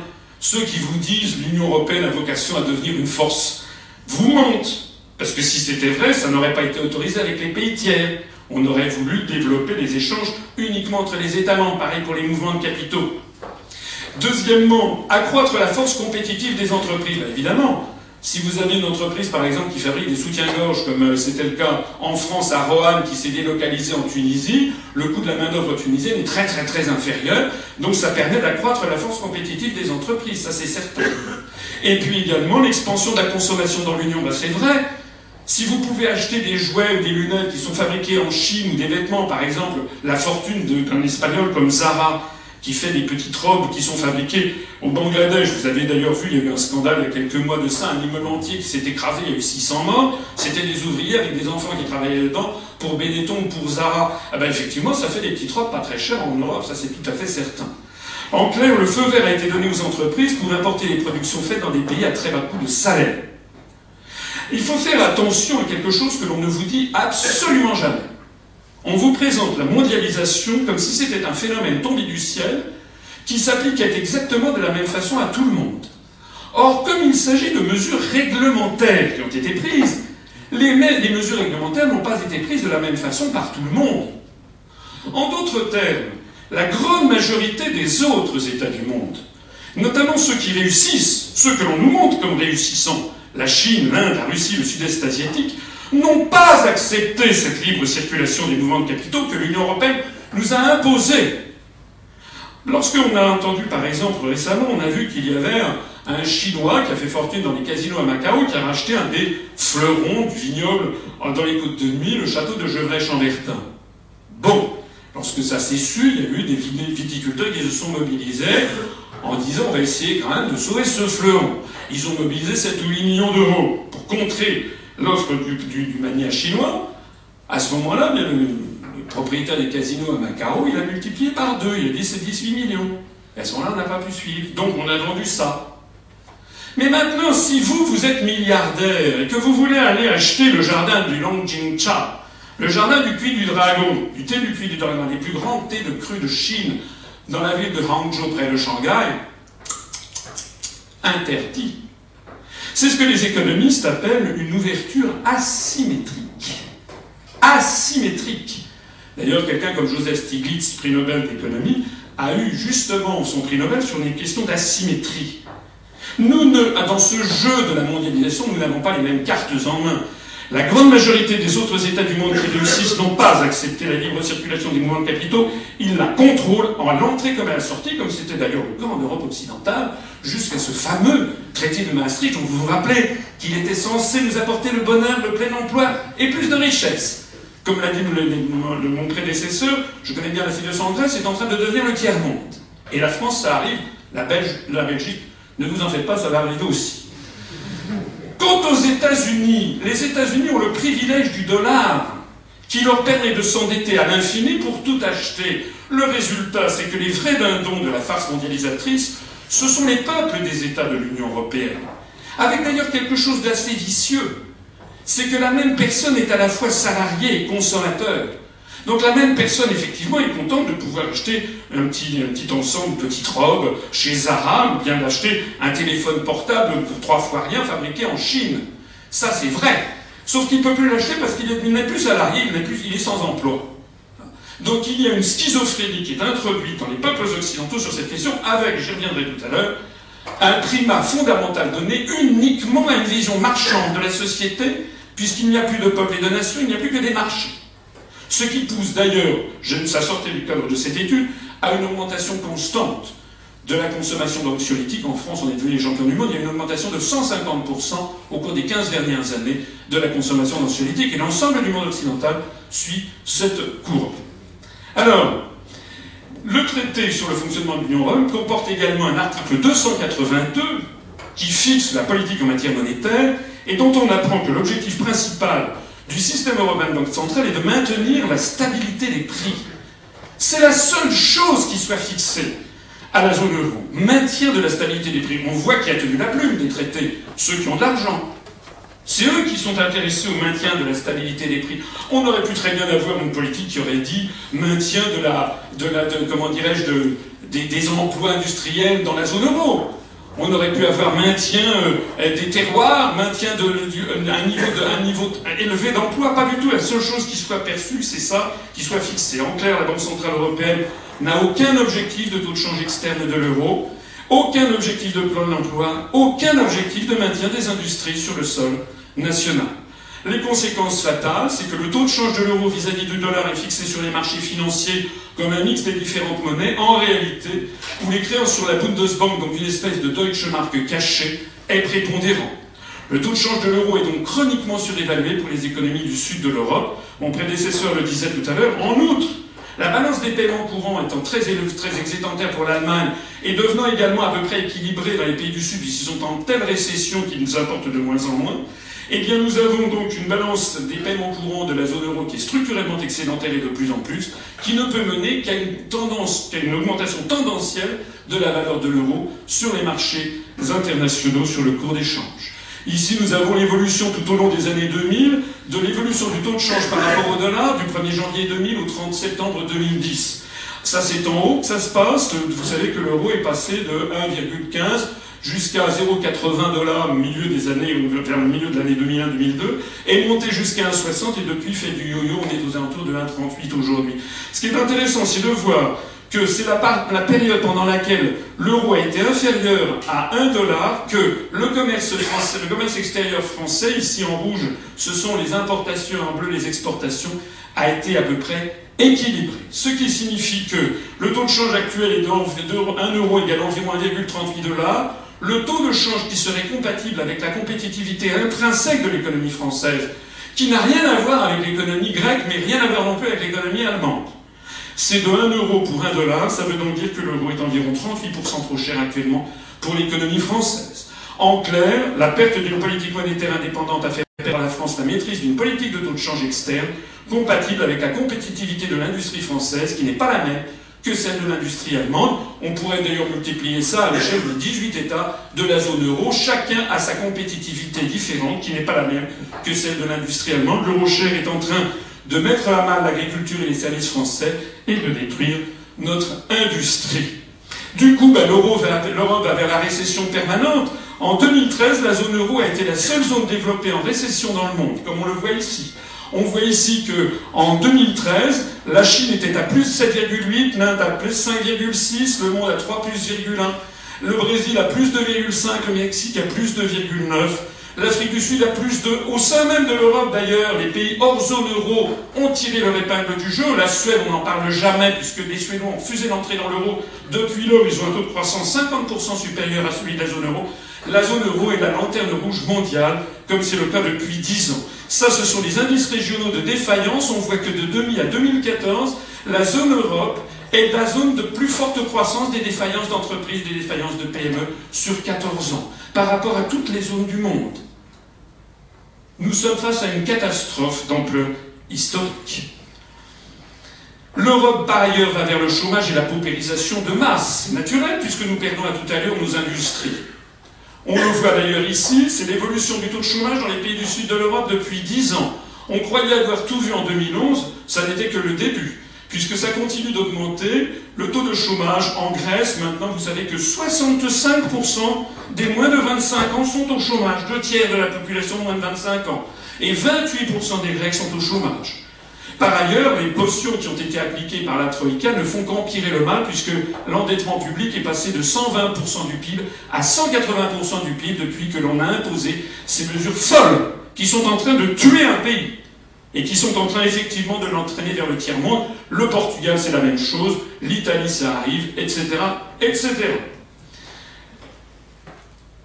S'agissant de l'évolution du chômage, prenons un agrégat sur long terme et avec beaucoup de pays, c'est l'évolution du nombre de chômeurs de janvier 2001 à août 2013 dans Z17, c'est-à-dire les 17 États de la zone euro. Je mets à l'écart le 18e, qui est entré récemment à l'UPN. Vous voyez qu'en 2001, on avait 11 900 000 chômeurs dans cette zone, on était passé à 18 700 000 en 2013. Compte non tenu des centaines de milliers de Portugais de Grecs notamment qui, sont, qui ont fui, qui ont émigré, et ils ont émigré où? Non pas dans le reste de la zone Europe, ni dans l'Union Européenne, mais dans les pays dont ils sont proches, par la langue. Les Portugais vont dans les pays de la lusophonie, au Brésil ou en Angola. Il y a d'ailleurs désormais plus d'immigrés portugais en Angola que d'immigrés angolais au Portugal. Mais si vous comparez ceci maintenant à l'évolution que jamais Eurostat ne vous présentera, l'évolution du nombre de chômeurs dans les 10 États de l'Union européenne restés hors euro, ce que j'appelle ZH10, on est passé de 7 300 000 à 7 200 000 sur les 13 ans. Ce qui signifie que le décalage, le nombre de chômeurs, il y avait 4 600 000 chômeurs de plus dans la zone euro en 2001 que dans la zone hors euro en 2001. On est passé à 7 100 000, on est passé à 11 500 000. La preuve statistique est ainsi faite sur 12 ans que l'euro est la cause numéro un de la montée du chômage en Europe. La pauvreté s'étend à toute allure en France, ça c'est l'évolution, ce sont les statistiques de l'INSEE. Vous voyez qu'après un train de séculaire, ça commence en 1970 et ça va jusqu'en 2013, jusqu'en 2011, pardon. Vous voyez que le nombre de personnes pauvres ou très pauvres en France ne cessait que de diminuer, jusqu'à un tournant en début des années 2000. D'un seul coup, c'est un changement de tendance séculaire. Et ceci va se retrouver d'ailleurs, l'adoption de l'euro marque un changement d'orientation séculaire, le retour de la grande pauvreté. Actuellement, chaque jour, la France persiste à 700 emplois industriels, perd une usine, et 700 Français basculent en dessous du seuil de pauvreté, selon l'INSEE en 2011, tous les jours. Et c'était des calculs de 2011, on attend 2012 et 2013. Mais si vous vous rendez en France, si vous allez à Paris, vous baladez le soir, vous voyez que maintenant il y a à peu près partout des gens qui sont des clochards dans la rue et qui, sont, qui dorment dans, qui dorment dans euh, la rue. L'Europe va vers l'explosion des inégalités, ça nous a été dit, moi aussi j'y vais de mon petit couplet sur l'indice de Gini. Ça, ce sont, c'est très précis, ce sont, c'est l'indice, les calculs de l'INSEE, l'évolution de l'indice de Gini en France depuis 15 On voit que la France était sur une tendance constamment descendante, c'est-à-dire que plus l'indice de Gini est faible et moins les inégalités sont élevées. Hein, donc c'est une preuve d'égalité. Vous voyez que nous avons eu en le 1er janvier 1993, l'entrée en vigueur du traité de Maastricht créant la politique du Francfort en vue de créer l'euro. Puis nous avons eu le 15 avril 1994 des accords de Marrakech créant la mondialisation inévitable, paraît-il. Et puis la création officielle de l'euro le 1er janvier 1999. Ça, cette courbe se passe de commentaires. Le problème qui se pose, c'est qu'en France, la France est un pays qui n'aime pas les inégalités, qui refuse les inégalités, nous sommes dans un pays, la France, qui est devenu une marmite, un chaudron explosif qui va sauter à la figure des dirigeants. Ce n'est pas uniquement moi qui le dis, l'Europe est malade de ces inégalités, on le voit. En fait, comme disait Hegel, dans la philosophie du droit, la chouette de Minerve prend son vol à la tombée de la nuit. Ça veut dire c'est une fois que les événements se sont passés qu'on commence à en comprendre le sens. Avec le recul du temps, la prétendue construction européenne, la prétendue mondialisation apparaissent crûment pour ce qu'elles sont. Une prise de pouvoir dictatoriale d'une toute petite oligarchie euro-atlantiste qui a décidé d'appauvrir les peuples d'Europe pour assouvir sa soif d'enrichissement infini et de domination mondiale. Ce n'est pas moi qui le dis, lorsqu'on avait interrogé Helmut Kohl, pourquoi avait-il fait l'euro? C'est une interview qui a été rendue publique 12 ans après qu'elle avait été faite. Lorsque le chancelier Helmut Kohl a dit Je savais que nous aurions perdu un référendum sur l'introduction de l'euro, c'est tout à fait clair j'aurais perdu avec 70% de non contre 30% de oui. J'ai agi comme un dictateur. Et en réalité, tous les insiders le savent, c'est ce que disait Tommaso Padoa Schioppa, je terminerai ici. Il était le président du think tank Notre Europe, diplômé du MIT, ancien président du comité directeur du FMI, ancien membre du directoire de la Banque Centrale Européenne, pour la revue commentaire numéro 87 de l'automne 99, une grande revue française de qualité. Il a dit très exactement ceci, la construction européenne est une révolution même si les révolutionnaires ne sont pas des conspirateurs blêmes et maigres, mais des employés, des fonctionnaires, des banquiers et des professeurs. C'est une révolution de banquiers. L'Europe ne procède pas d'un mouvement démocratique, elle s'est faite en suivant une méthode que l'on pourrait définir du terme de despotisme éclairé. C'est Catherine, la grande Catherine et Frédéric de Prusse, les modèles qui sont à notre portée. Donc, lorsqu'on lit le traité sur l'Union européenne, dont je vous rappelle que l'acronyme en français c'est le TU, TUE, eh bien, l'article 1 bis, c'est l'Union est fondée sur les valeurs de respect de la dignité humaine, de liberté, de démocratie, d'égalité, de l'état de droit. Eh bien, c'est faux, puisqu'un insider comme M. Palois-Scopa nous dit au contraire, c'est le despotisme éclairé L'Europe, c'est le despotisme éclairé. Je vous remercie de votre attention.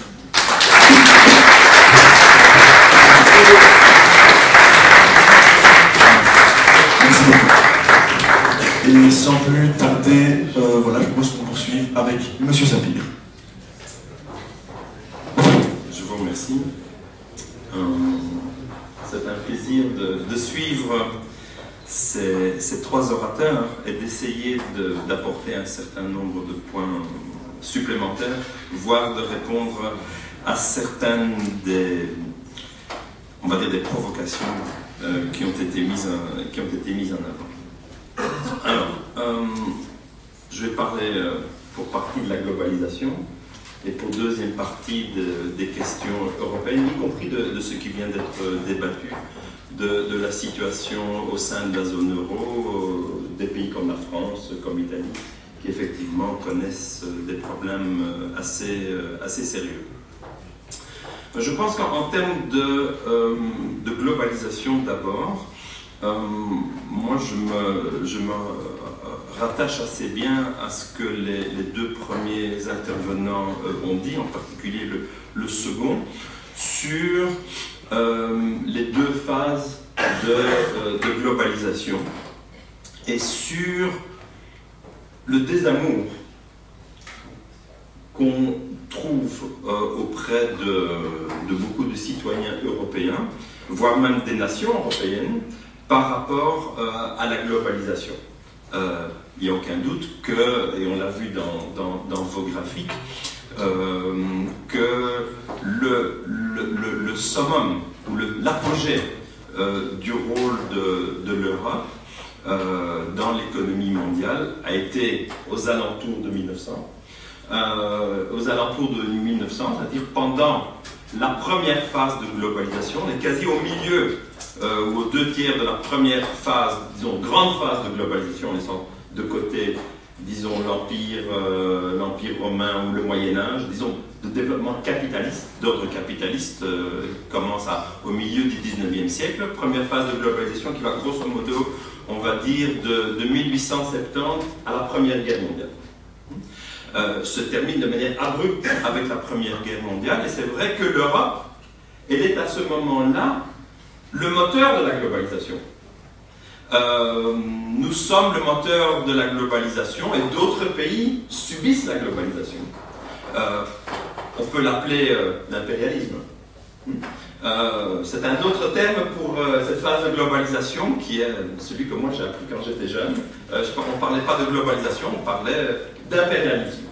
Et c'était, c'est ce qu'on appelle aujourd'hui la première phase de globalisation. Et c'était une phase de globalisation où un pays comme la France, bien sûr, mais aussi la Belgique, euh, l'Angleterre, dans une grande mesure aussi la Russie, ces empires euh, étaient euh, les puissances impérialistes qui ont imposé, et c'est vrai que ni aujourd'hui ni hier, la globalisation n'est tombée du, ciel, même s'il y a eu bien entendu hier comme aujourd'hui des changements technologiques massifs qui euh, ont joué euh, un rôle et jouent aujourd'hui un rôle. Je pense que c'est correct de dire que la globalisation, que ce soit la première phase de la globalisation ou la phase de globalisation que nous connaissons aujourd'hui et qui est en train de s'accélérer, c'est une combinaison de décisions d'ordre politique, de libéralisation, Première Guerre mondiale, de libéralisation imposée par les puissances impérialistes euh, à d'autres, à la Chine, à l'Inde, à l'Afrique,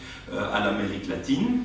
Euh, et aujourd'hui aussi, ça a été effectivement un certain nombre de décisions qui ont été prises, décisions politiques, euh, j'y reviendrai, mais aussi bien sûr de changements d'ordre technologique. Donc c'est la combinaison des deux qui, on a, on a cette, première phase de grande transformation industrielle au 19e siècle et ces décisions politiques, et aujourd'hui aussi ce sont ces, cette transformation de technologie de l'information qui, ensemble avec des décisions, globalise euh, la production et euh, la consommation mondiale. Donc, première phase de globalisation euh, où l'Europe est l'acteur central. Et puis, une dépendance de l'Europe qui commence à jouer un rôle important, les États-Unis. hein, qui petit à petit, euh, à la fin de cette première phase de globalisation, devient un acteur important, mais on a encore bien sûr euh, l'Angleterre, la France, au moment du début de la Première Guerre mondiale, sont les puissances principales. Alors, c'est peut-être utile pour la suite de l'histoire euh, d'utiliser un terme qu'on utilise aujourd'hui en parlant de, de, la Chine, en parlant de l'Inde, en parlant du Brésil, du Mexique, de l'Indonésie et d'autres, les pays émergents, terme que je trouve insultant pour un pays comme la Chine et l'Inde, euh, euh, qui sont tous sauf des pays émergents, ce sont des pays, on l'a vu dans le graphique, ce sont des pays réémergents. Ce ne sont pas des pays qui n'avaient pas un rôle extrêmement important dans l'économie mondiale. Au contraire, la Chine avait toujours été jusqu'au milieu 19e siècle la première économie mondiale, hein, vous, le, montrez bien dans vos graphiques, et puis, pour un certain nombre de raisons, internes et externes, la Chine disparaît grosso modo de, de la carte économique euh, du monde. Mais si j'utilisais, par rapport à la première phase de globalisation, ce même terme de pays émergents, quels seraient les pays que je décrirais comme ayant été à l'époque les pays émergents, en utilisant le même vocabulaire. Vraisemblablement, je parlerai avant tout du Japon et de l'Allemagne, c'est-à-dire les pays qui étaient en retard pour différentes raisons d'industrialisation et qui, à la fin de cette première phase de globalisation, deviennent des pays importants et deviennent des pays concurrents euh, des empires, des impérialistes qui occupent déjà le terrain et on rentre dans euh, la Première Guerre mondiale. Et pour moi, la, Première Guerre mondiale, c'est le résultat. La Première Guerre mondiale, et je, vais rajouter, disons, la Première Guerre mondiale, je pense quelque chose qu'on ne peut pas vraiment séparer, qui est, la, révolution russe ou la révolution soviétique, et euh, la presque révolution euh, en, Allemagne de la même époque. Je pense que, à la fois la Première Guerre mondiale et euh, elle est le résultat de, deux facteurs. De deux facteurs qui, si j'étais marxiste, ce qui n'est pas le cas. Euh, j'utiliserai le terme, mais qui est un, terme, un très bon terme, euh, et je pense qu'il explique très très bien les choses, euh, un terme de contradiction. De contradiction, on peut dire de contradiction du système, mais de contradiction, je dirais, interne et externe. Et les contradictions du système, cette première phase de globalisation qui se termine de manière abrupte, euh, avec euh, la Première Guerre mondiale et qui n'a pas grand-chose à voir avec euh, Sarajevo et d'autres et histoires de, de, ce type, mais qui a plutôt à voir avec effectivement un certain nombre de grosses difficultés des sociétés et des sociétés où cette globalisation a eu lieu, où l'augmentation des inégalités sociales, parce qu'on parle aujourd'hui d'augmentation des inégalités inégalité sociale et, on n'a pas tort. Hein, tout le monde parle de Gini, euh, je peux aussi parler de, de coefficient de Gini. Si on, si on regardait les coefficients de Gini euh, en 1914, euh, on a des coefficients de Gini qui n'ont rien à voir. heureusement pour nous aujourd'hui, qui n'ont rien à voir avec la situation actuelle, on avait bien sûr un capitalisme très très très très dur. Des sociétés où, avec une croissance qui avait une croissance très très importante en interne, mais aussi une augmentation gigantesque des inégalités, donc premier type de, euh, de, contradiction du système, contradiction interne, mais cette contradiction externe qui était la rivalité entre les pays, entre guillemets, émergents, Allemagne euh, et Japon d'une part, et les pays impérialistes, France, euh, Royaume-Uni, Belgique, disons, avec sa petite taille, et on va dire la Russie les, puissances impériales alliées euh, d'une part et les puissances euh, japonaises et allemandes de, l'autre. Donc, première phase de globalisation, globalisation qui, avec des, racines assez similaires euh, à la phase de globalisation que nous connaissons aujourd'hui, croissance rapide, décision politique d'ouverture, changement technologique, et, mais, grande différence, l'Europe au centre de euh, cette phase de globalisation, et cette phase de globalisation qui se termine de manière dramatique par la Première Guerre mondiale, qui n'est pas seulement la montée des inégalités, mais qui est bien sûr la guerre. La guerre elle-même, et c'est bien entendu l'Europe euh, qui est euh, au centre de cette guerre, même si c'est une guerre mondiale, la boucherie, elle est avant tout en Europe.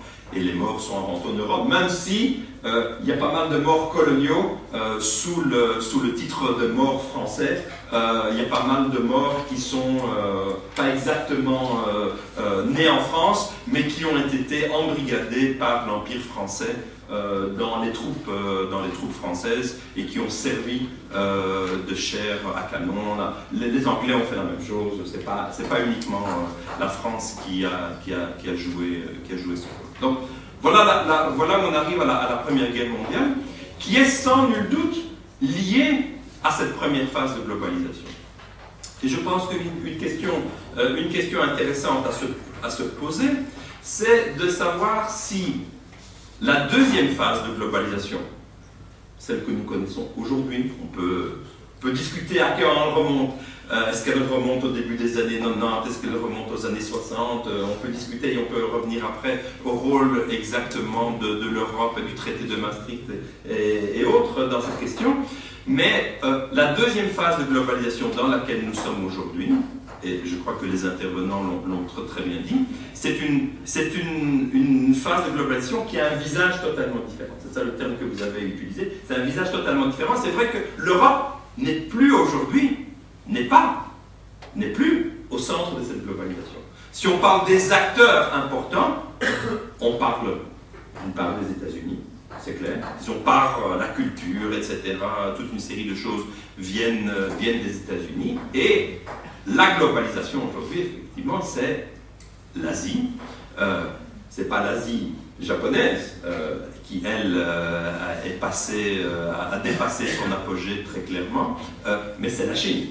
Euh, maintenant, euh, pour moi, euh, je crois que l'histoire nous dira que le XXe siècle, qui a été pour l'Europe un siècle dramatique de par les deux guerres mondiales, a été malgré tout pour l'Europe un siècle en termes économiques, un siècle relativement confortable, en dépit de ces deux guerres mondiales en dépit des destructions euh, qu'on a connues euh, en termes humains, mais aussi en termes de, capital et de patrimoine euh, lors de ces guerres, c'est clair que l'Europe a réussi, et en partie à travers l'intégration européenne, a réussi à reprendre du, du poids de la paix. Et ce qui est un petit peu surprenant, c'est de voir qu'au moment où le processus d'intégration européenne se crée, dans les, années, dans les années 50, on est au point le plus faible, si je reprends vos graphiques, on est au point le plus faible historiquement de l'importance de la Chine et de l'Inde. Jamais dans le passé, et sans doute jamais dans le futur, difficile de prédire le futur bien entendu, mais jamais l'Inde et la Chine n'avaient été aussi absents de la scène économique mondiale. Euh, ça c'est un hasard de l'histoire en partie, mais différents facteurs le font qu'à ce moment-là, disons, on va dire, au milieu des années 50, la Chine et l'Inde sont totalement ensemble. Maintenant, l'Inde, mais surtout la Chine, redeviennent des puissances économiques, politiques importantes.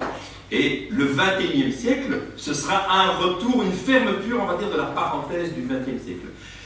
Quand on le regarde du point de vue européen nouveau, ben on voit 1900, euh, c'est l'apogée de l'Europe, et puis c'est un déclin lent avec chaque fois les guerres mondiales qui, qui porte un coup massif, mais pour l'Inde et la Chine, quand on le regarde de leur point de vue, le XXe siècle était un siècle pénible, un siècle pénible euh, pour ces pays aussi importants, euh, de par leur population et de par leur histoire économique, politique euh, et sociale.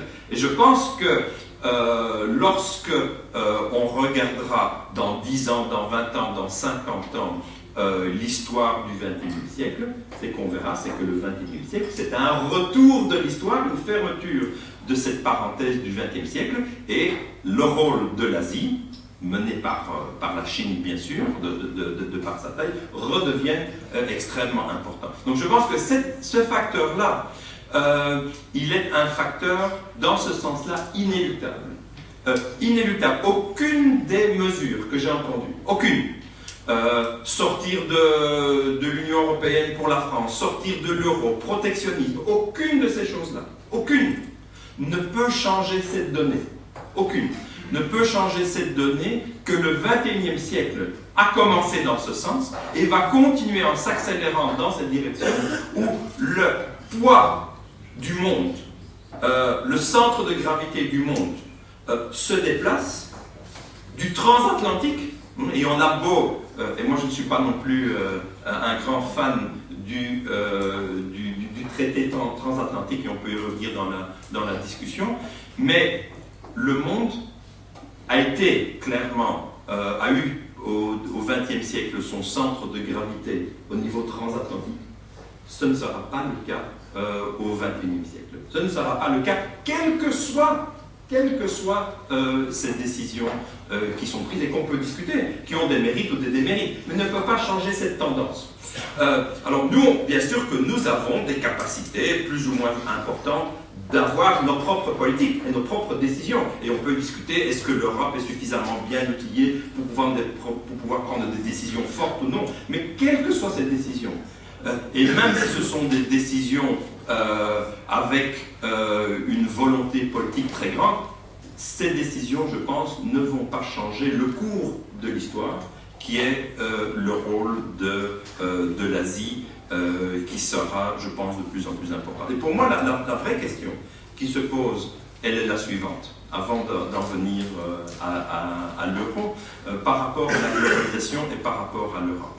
J'ai dit tout à l'heure, la première phase de globalisation s'est terminée par la Première Guerre mondiale. Et a continué dans une période extrêmement trouble qui été la période de l'entre-deux-guerres, et puis la, la Deuxième Guerre mondiale. Donc je pense que nous, en Europe, je crois que nous avons euh, en partie, ou j'espère que nous avons en partie tiré les leçons de, euh, cette situation. Et on, peut se poser la question, euh, si on fait une lecture en termes de contradictions, comme je l'ai fait tout à l'heure, de dire ce sont ces contradictions du système qui ont entraîné, contradictions internes et contradictions externes, qui ont entraîné la Première Guerre mondiale, et avoir le fait qu'aujourd'hui, on a ces pays émergents.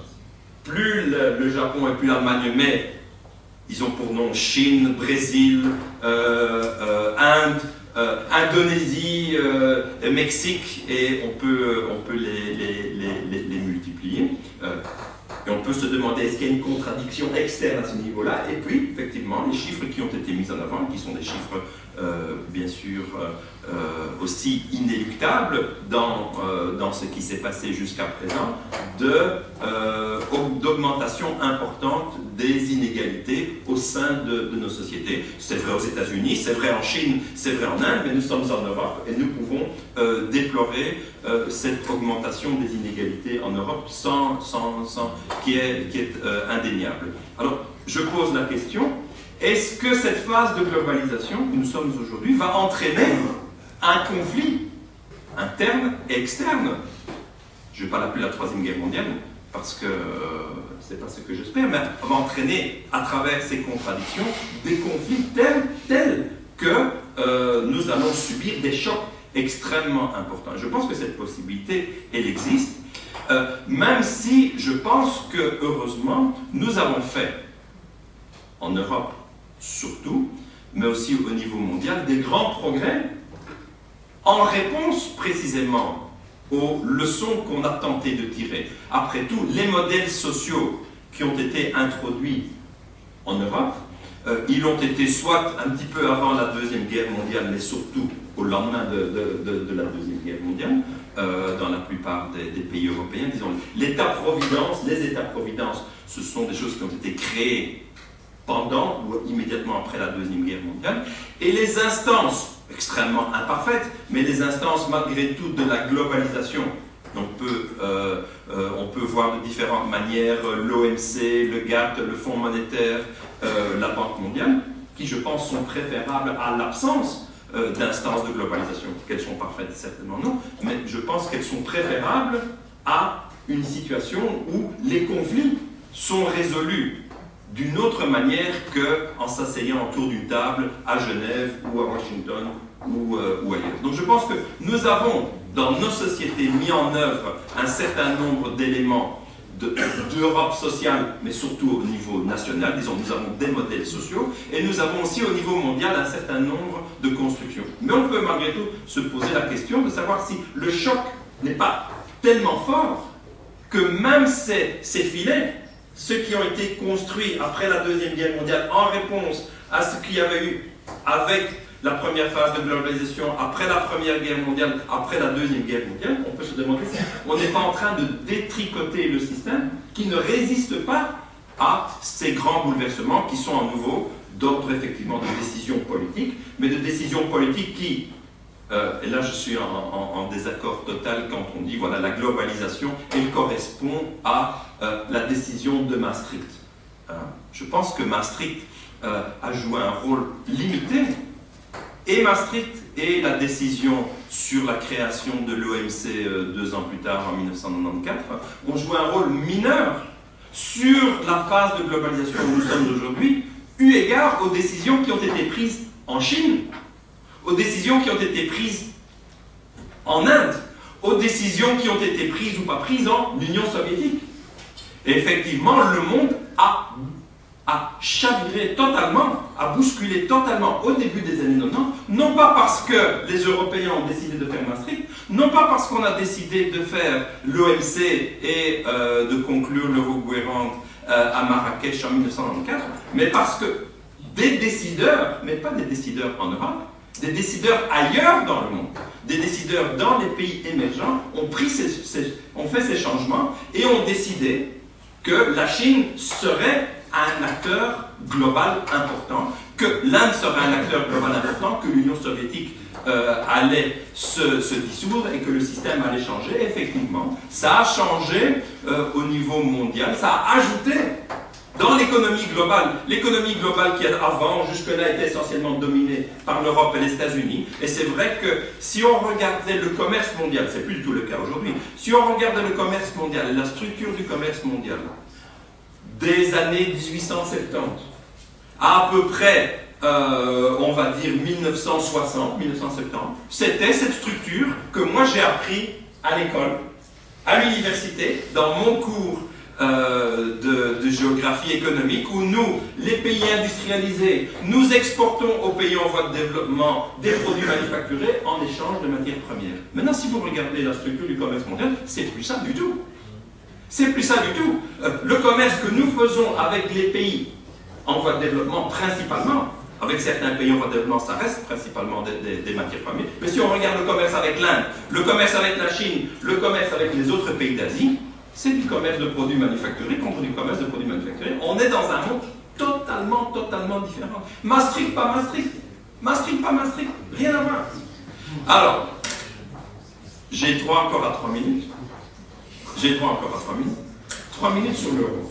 Parce que Maastricht, effectivement, a à voir quelque chose avec l'euro. Donc autant Maastricht, je pense, n'a rien à voir avec cette tendance lourde et de la globalisation et comment nous, en Europe, nous sommes capables de gérer et comment nous, effectivement, euh, y compris dans nos modèles sociaux, euh, comment est-ce que nous pouvons gérer ces chocs et ces augmentations d'inégalités sociales qui sont, euh, qui, sont, qui sont tout à fait claires. maintenant, quelle est dans toute cette affaire la situation de l'euro? Je ne suis pas là pour vous dire que tout va bien au niveau de l'euro. Ce serait difficile, alors qu'on a 12% de chômage dans la zone euro, et on a rappelé des chiffres qui sont des chiffres corrects. sur des taux de chômage dans des pays comme l'Espagne, comme la Grèce qui est au-dessus de 25%. Chômage des jeunes dans ces deux pays, l'Espagne et la Grèce, qui est au-dessus de 50%, euh, ce sont des chiffres clairement dramatiques, sans nul doute. Euh, et on a, effectivement, euh, je pense que depuis, la crise, depuis le début de la crise, et surtout depuis 2009, depuis 2010, on a au sein de la zone euro une cassure entre les pays du cœur de la zone euro, l'Allemagne en tête, et les pays de la, périphérie, où la situation économique n'est pas bonne. Maintenant, est-ce que, malgré tout, on peut faire euh, une, équation aussi simple entre les problèmes de la zone euro et, euh, et, l'euro lui-même euh, On a dit tout à l'heure, la Suède, pays magnifique, qui n'est en dehors de, la zone euro et connaît une situation florissante par rapport aux pays, en tout cas pays périphériques. Et c'est vrai que, que, la Suède se comporte bien. Mais je pense que deux, et la Suède n'est pas dans la zone euro, mais je pense que d'autres pays nordiques, la Finlande qui est dans la zone euro, ont une situation économique euh, très très bonne.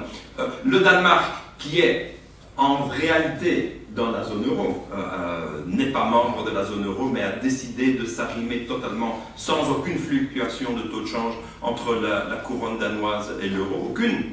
le Danemark, qui est essentiellement dans la zone euro, n'a pas la capacité de d'évaluer. le Danemark se porte aussi bien que, que la Suède. Donc la Finlande, euh, le Danemark, qui ne sont pas dans la zone euro, se portent aussi bien que, la Suède. L'Autriche, un taux de chômage ridicule, euh, un taux de chômage de, 4% comme l'Allemagne.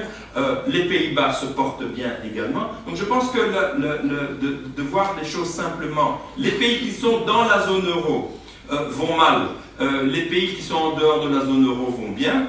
J'ai été surpris, bien sûr, que M. Asselineau n'a pas cité le Royaume-Uni pour de bonnes raisons. Euh, la situation au Royaume-Uni n'est pas meilleure que euh, la situation euh, en France à, beaucoup, à beaucoup d'égards. Et en fait, si on regarde le déclin du Royaume-Uni depuis 2000, depuis 1909, depuis, disons, la création de l'euro et l'entrée de la France dans la zone euro, le déclin du Royaume-Uni n'est pas moindre et sans doute un petit peu plus important que celui de la France. Donc je pense que de faire une équation entre la zone euro les, problèmes, d'un certain nombre de pays, et qui sont véritables pour, certains pays. Et, la zone euro, je pense, est trop, euh, simpliste. Alors, euh, je, ne vais pas continuer parce que je suis déjà long. Euh, la seule chose que je veux dire, et après je laisserai ça au, débat, c'est que, je le répète, il n'y a aucun doute pour moi que la zone euro a des problèmes qui sont des problèmes importants. Qui sont des problèmes importants à la fois euh, au vu d'une croissance qui est une croissance faible, euh, beaucoup trop faible, euh, au vu de, du chômage important, en particulier dans certains pays, dans les pays périphériques, et d'une gouvernance qui est une gouvernance au, début de la crise, qui était une gouvernance totalement insuffisante. Est-ce qu'avec la crise, on a remédié aux problèmes euh, de la zone euro, je dirais qu'on a commencé à remédier. Euh, je pense qu'il reste beaucoup de choses, il reste beaucoup de choses à faire. Euh, mais je pense aussi que la solution, elle est de trouver ces éléments qui doivent être modifiés, peut-être même modifiés de manière très profonde dans le fonctionnement de la zone euro, plutôt que de penser que les pays, que ce soit la France, euh, ou d'autres euh, vont euh, avoir un, avenir meilleur en dehors de la zone euro ou en dehors de l'Union européenne. Donc je le répète, nous avons besoin de changements, sans nul doute, nous avons des problèmes euh, sans nul doute, mais je crois qu'il faut les replacer dans un contexte, et je pense que le, sujet de cette conférence, qui est à la fois de regarder l'Europe et de le regarder dans un cadre de globalisation, je pense que c'est une très bonne chose, parce qu'on a tendance en Europe à être un peu nombriliste et tout le, temps euh, regarder la situation de l'Europe de l'intérieur. Euh, je crois qu'effectivement, on doit la replacer dans ce contexte global, et moi, ce que j'ai voulu faire simplement, c'est vous rappeler ce que j'ai dit tout à l'heure, le XXe siècle est terminé. Nous sommes aujourd'hui au XXIe siècle. Et le XXIe siècle sera très très différent, elle est déjà aujourd'hui très très différente de ce qu'était le, le, 20e, le, siècle. Et la différence, c'est effectivement le rôle des pays asiatiques. Euh, et nous devons nous positionner euh, dans, notre, euh, dans, nos politiques, dans nos choix par rapport à la place de l'Europe dans, le monde, mais surtout comment nous voulons que notre modèle social, qui n'est pas le modèle social américain, qui n'est pas le modèle social chinois euh, ou brésilien ou indien, comment est-ce que nous voulons que ces modèles et ces choses que nous avons mis en place après la Deuxième Guerre mondiale, en réponse aux ces deux guerres mondiales et à tous ces problèmes, comment est-ce que nous voulons aller de l'avant par rapport à ça? Je vous remercie.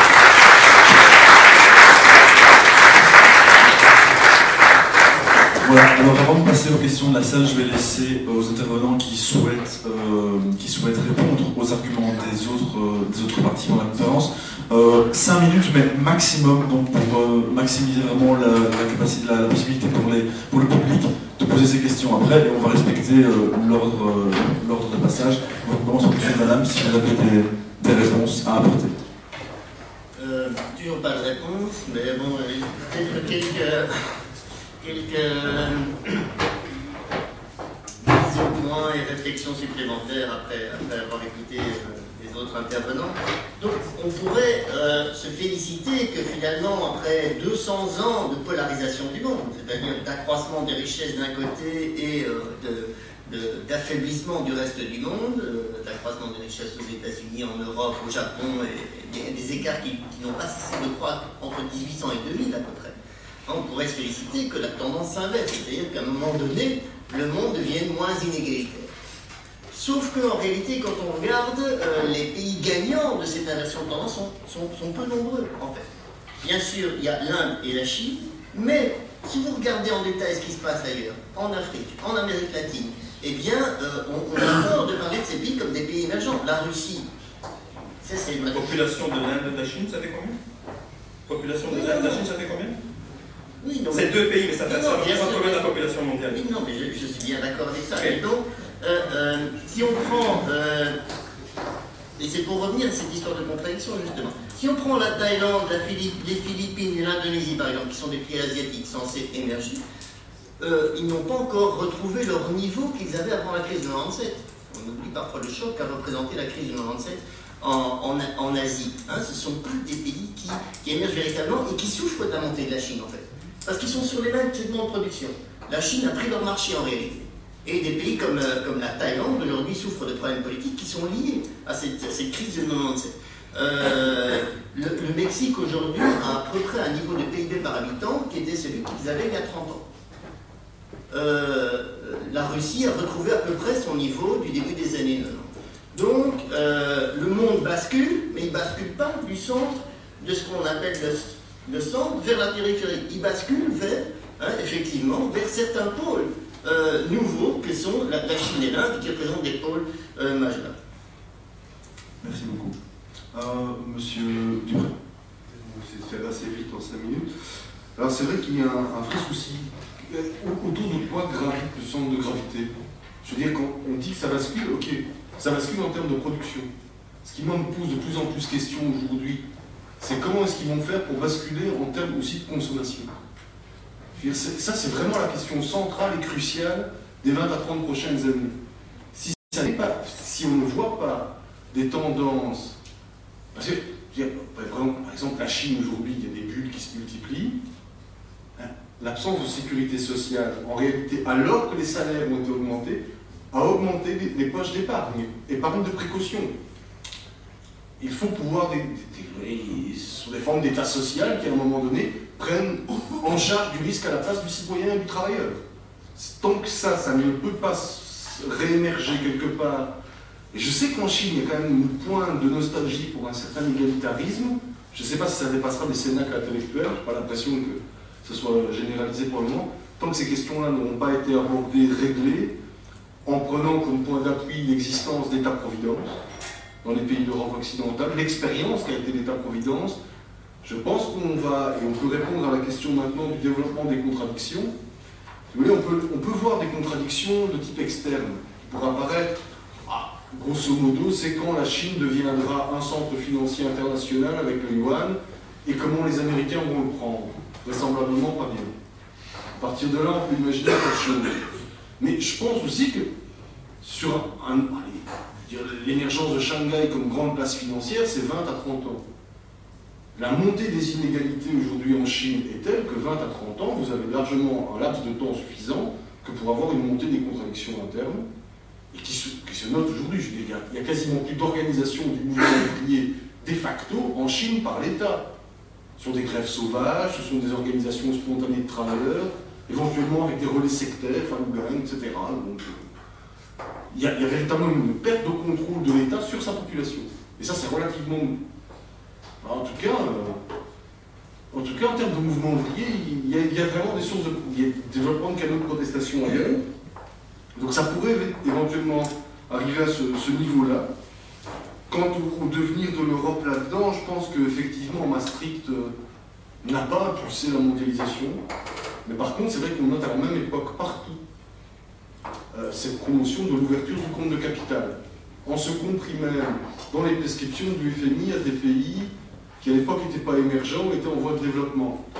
Je pense qu'il y a effectivement deux pôles de croissance chez les raids émergents, sont la Chine, c'est essentiellement la Chine en fait, qui ont réussi à comprendre ce qu'allait représenter la montée des inégalités, la reprise de contrôle du capital sur la société, ce que ça pouvait représenter, cette ouverture de capital en termes de stratégie de développement et de croissance ils ont compris ce qu'était une contradiction primaire et une contradiction secondaire depuis un certain temps.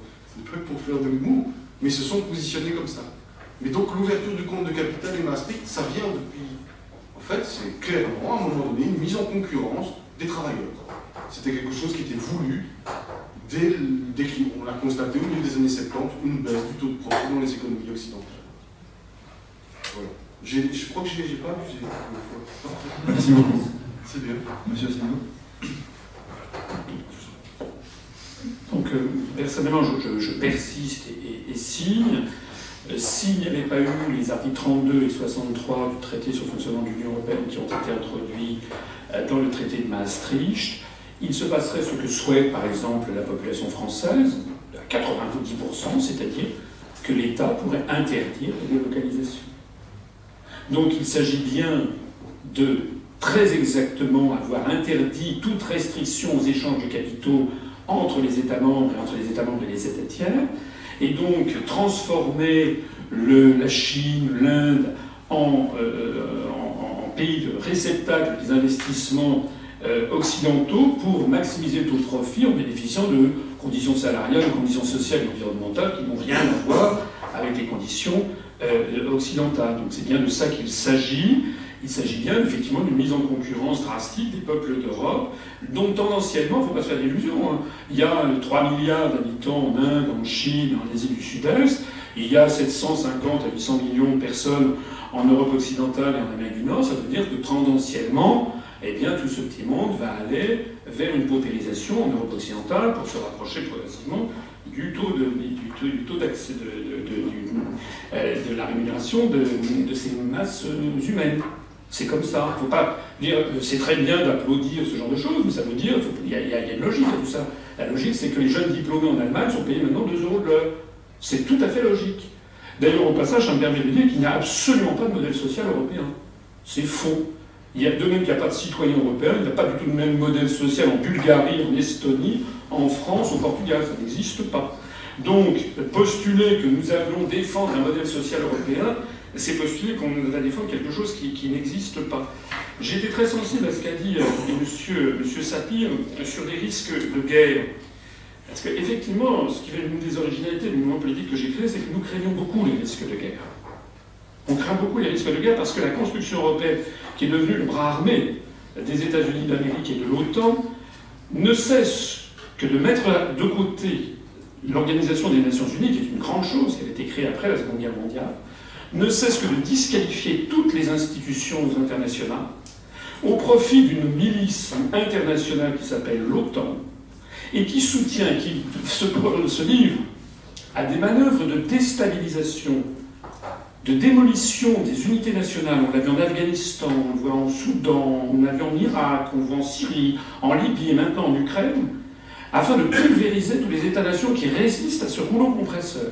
En attendant bien tous les pays de l'Europe occidentale, je rappelle qu'il y a quand même les projets de référendum en Catalogne au Royaume-Uni et en Écosse, il ne faut pas oublier.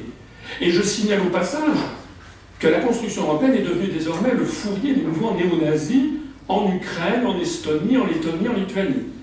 Nous avons eu cette honte nationale que lorsque l'Union soviétique, enfin, excusez-moi, la Russie, quel lapsus, la Russie a demandé aux Nations Unies la condamnation de la commémoration des Waffen-SS par un certain nombre de pays baltes à l'Assemblée générale des Nations unies, l'ensemble des pays du monde a voté la résolution de la Russie, à la seule exception d'une part des États-Unis, du Costa Rica et de la République de Palau, qui sont des, des obligés des États-Unis, qui ont osé voter contre, et de tous les pays de l'Union européenne qui se sont abstenus. La France par solidarité européenne, refuse de condamner les mouvements qui commémorent les Waffen-SS et qui les donnent en modèle à, leurs enfants, comme c'est le cas par exemple du ministre de la Défense, M. Rensel, ministre de l'Estonie, euh, que le ministre français de la Défense est allé voir récemment en disant que nous allions installer, ce qui d'ailleurs a été fait, des avions, des chasseurs pour protéger prétendument l'Estonie, en fait, se préparer à une guerre d'agression contre la Russie.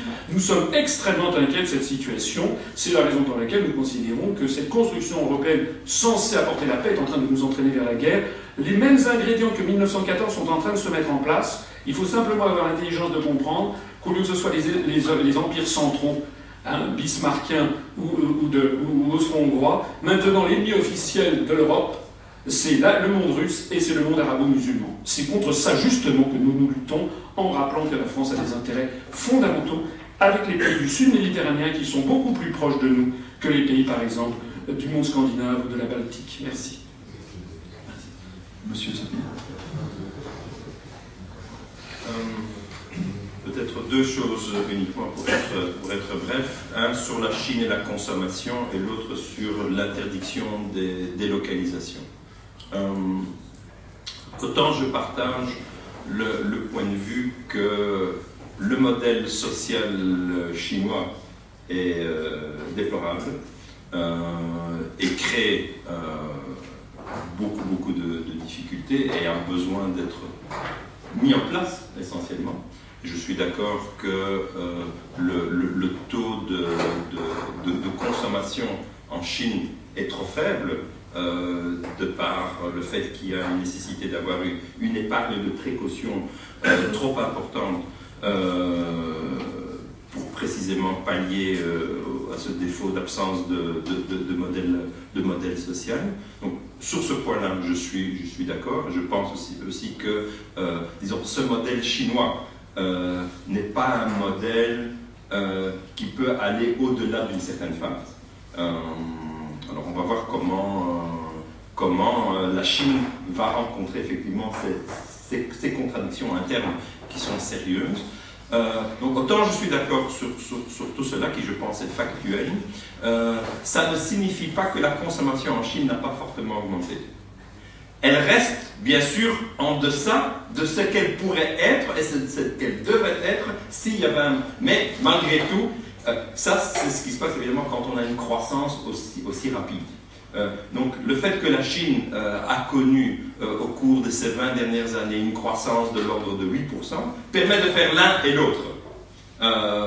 et a permis malgré tout d'augmenter sa consommation de manière importante, d'augmenter ses importations de manière très très importante, et en même temps d'augmenter les inégalités sociales et, d'avoir tout ça. Donc il y a les deux en Chine il y, a, les deux. Euh, mais je n'irai pas jusqu'à dire que euh, la consommation n'a pas fortement augmenté. Elle a augmenté, mais elle reste en deçà de ce que pourrait. Et on peut discuter, euh, on a quelque chose un petit peu du même ordre, et je ne veux pas bien sûr mettre dans le même sac l'Allemagne et la Chine, mais on a en, Allemagne également, avec un virage, je pense, trop important en Allemagne sur la compétitivité euh, au début des années 2000, on a eu également une compression des salaires et euh, euh, une balance courante excédentaire trop importante. Maintenant, la délocalisation.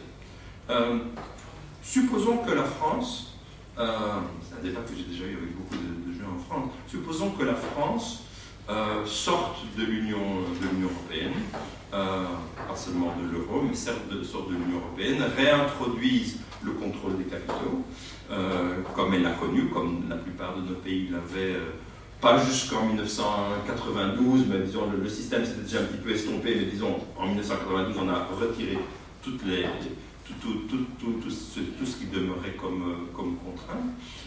mais supposons que la France fasse cela. Est-ce que d'autres pays vont le faire? Est-ce que les États-Unis vont le faire? Est-ce qu'en particulier l'Allemagne va le faire? Et moi, mon sentiment, c'est que la réponse est non. Et je ne sais pas où la France va dans cette direction. moi, je peux imaginer effectivement la France. La France est un pays souverain. La France pourrait décider un jour euh, de sortir de, comme d'autres pays, peut-être que le Royaume-Uni va prendre cette décision de sortir de l'Union européenne. Pour pouvoir arriver un jour qu'il y a un référendum. Il y a un référendum en, Angleterre, et puis il pourrait y avoir un jour un référendum en France. C'est possible. Euh, je ne le souhaite pas, mais ce sont des choses d'histoire euh, qui nous dit où l'histoire euh, va nous entraîner. Mais ce ce qui ne me convainc pas, c'est que ce virage qui serait, avec cette sortie, d'interdire les délocalisations, voilà la solution au problème de l'économie française. Et ce qui m'étonne dans ce discours, c'est que il vient d'un pays comme la France où il me semble il y a une obsession, à tort ou à raison, il y a une obsession avec l'Allemagne, avec le modèle allemand. Que le modèle allemand euh, et que l'Allemagne bénéficie de l'euro, la France perd de l'euro, l'Allemagne a un chômage faible, l'Allemagne a, tout L'Allemagne est un pays qui a entrepris une politique sous un autre nom de délocalisation. Très important. Euh, et je pense que euh, si on regardait euh, le, les choix, puisqu'effectivement il s'agit de choix, les choix qui ont été faits par l'Allemagne et par la France, y compris par les autorités, pas seulement par les entreprises, mais par les autorités, en termes de délocalisation, on verra qu'en Allemagne, avec non pas tellement la Chine, non pas tellement la, globalisation, mais avec l'élargissement de l'Union européenne. Euh, les entreprises allemandes ont fait le choix de délocaliser une partie de leur production manufacturière dans les pays d'Europe centrale et de l'Est. Et on verrait que dix ans plus tard, avec ce choix de délocalisation qui a été voulu, voire même encouragé par les autorités, la part du secteur manufacturier en Allemagne est de loin plus importante qu'en France. Me, semble-t-il que euh, cette question de délocalisation euh, n'est pas au centre du problème d'un déclin, qui je pense est une question sérieuse à débattre sur le déclin manufacturier industriel de la France, mais quelle est sa, cause? Est-ce que l'interdiction de la délocalisation est la réponse à ce déclin? Je n'en suis pas du tout persuadé. Euh, on va passer maintenant aux questions de la salle. Donc je vous demanderai d'être le plus concis possible dans vos interventions euh, et de dire à qui vous l'adressez ou si c'est euh, destiné à tous les, tous les intervenants. Donc voilà, la, la foire aux questions est ouverte.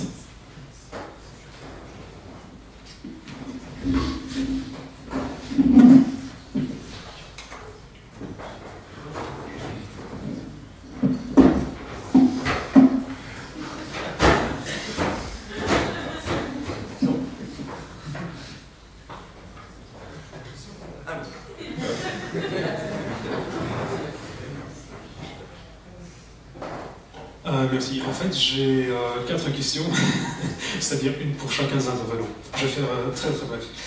Alors, euh, pour M. Valin, vu que j'ai l'impression que vous maîtrisez assez fort les concepts théoriques, est-ce que vous ne pensez pas qu'en fait, ici, on a quelquefois une sorte de, dire, de confusion entre deux, deux principes qui seraient l'un le mondialisme et l'autre la mondialisation? C'est-à-dire un étant, on va dire, un processus qui est arrêtable ou pas arrêtable, souhaitable ou pas, et l'autre qui serait plutôt une idéologie. Euh, pour M. Sapir, j'ai une question concernant en fait justement un peu la globalisation. Ma question est peut-on nier que, euh, disons, cet élan vers un mondialisme ou vers une globalisation est voulu par une certaine catégorie de la population qui est loin de représenter la majorité qui seraient plutôt des argentiers, un grand patronat à la recherche de, on va dire, de nouveaux marchés, de sites de croissance, euh, et cela fait au détriment de la, on va dire, de la majorité qui sont les travailleurs et qui évidemment sont mis en concurrence avec d'autres à plus faible revenu et qui se retrouvent au chômage. Et, bon, on, le sent actuellement, on va dire. Alors pour M. Asselineau, euh, j'ai une question, parce que vous avez abordé justement l'euro, et en revenant aux principes même, on va dire, qui ont présidé à la, euh, à la conception de l'euro, ne pensez-vous pas que cette monnaie-là est flouée du fait que, à la base déjà, euh, en Europe, on a des, pays qui ont des réalités différentes, alors que la monnaie, si mes souvenirs sont bons, est censée représenter non seulement les échanges, les quantités d'échanges d'un pays à l'autre, mais également leur performance, on va dire, économique vis-à-vis des autres. Alors peut-on regrouper au sein même, euh, on va dire, d'une entité qui serait l'UE, qui serait, on va dire, supranationale, un pays comme le Portugal, la Grèce, l'Allemagne euh, ou d'autres pays scandinaves. Est-ce que, étant donné que c'est un conseil, qui contrôle euh, ces performances-là. On on part pas avec dans, je veux dire ça, une, course euh, de sac où on serait mis en concurrence avec euh, les États-Unis, euh, je sais pas, le Japon, qui peuvent entre oui, euh, dévaluer leur monnaie, et euh, de l'autre côté l'UE, où il y aurait quelqu'un qui ferait un sprint et l'autre qui euh, se traînerait à quatre pattes. Voilà. Et alors, la dernière question, on a abordé longuement, on va dire, les, différents principes, l'évolution, etc., mais à aucun moment j'ai l'impression d'avoir entendu qui que ce soit, et là je vais peut-être demander son avis à M. Dupré, est-ce que c'est souhaitable? Est-ce que vous pensez qu'il faut favoriser la mondialisation, ou le mondialisme hein? Est-ce que vous pensez que c'est vers là qu'il faut aller? Donc, que- indépendamment du fait que c'est contrôlable ou pas. Voilà, je vous remercie. Désolé d'avoir été un peu long. Je vous propose de prendre oui, aussi la question de mademoiselle ici. Euh, bonsoir. Euh, voilà, en fait, euh, j'ai une question pour euh, Monsieur Sapir. Donc, euh, là, tout à l'heure, vous avez dit que euh, la sortie de l'euro, le protectionnisme, euh, ça ne changerait de toute manière euh, rien euh, à la perte de vitesse euh, de l'Europe et des États-Unis.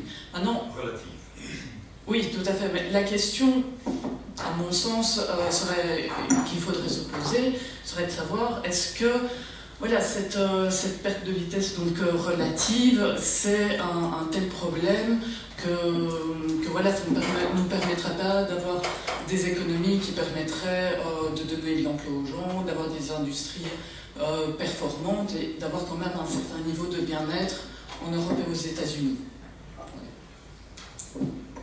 Une troisième question peut-être pour faire... Oui, ici. hein.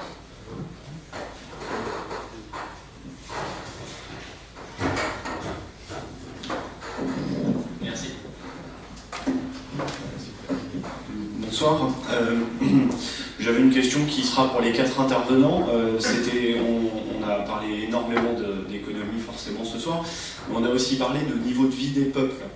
Et euh, j'avais une question notamment, on prend très souvent le modèle euh, allemand en exemple, euh, et on a entendu dire que des gens très hautement diplômés euh, pouvaient travailler à des salaires euh, enfin, clairement beaucoup plus bas en tout cas que euh, en France, en Belgique ou autre. Et j'aurais voulu savoir un peu ce qu'il en était, euh, de- parce qu'il y a quand même de la concurrence aussi au sein de l'Union Européenne, et euh, c'est vrai qu'on prend enfin, très très souvent l'Allemagne en exemple. Euh, est-ce que, euh, au-delà d'un point de vue économique, est-ce que les gens y vivent mieux? Parce que c'est bien beau qu'il y ait de l'argent, mais est-ce que les gens y vivent mieux? Est-ce qu'ils ont envie d'y vivre, entre guillemets? On va peut-être répondre à ce premier set de questions et on fera un deuxième tour ensuite. Donc, euh, ben, on va commencer euh, comme ça a été fait pour le premier tour de parole par euh, Monsieur Madame. Bon, vous me demandez mondialisme, mondialisation.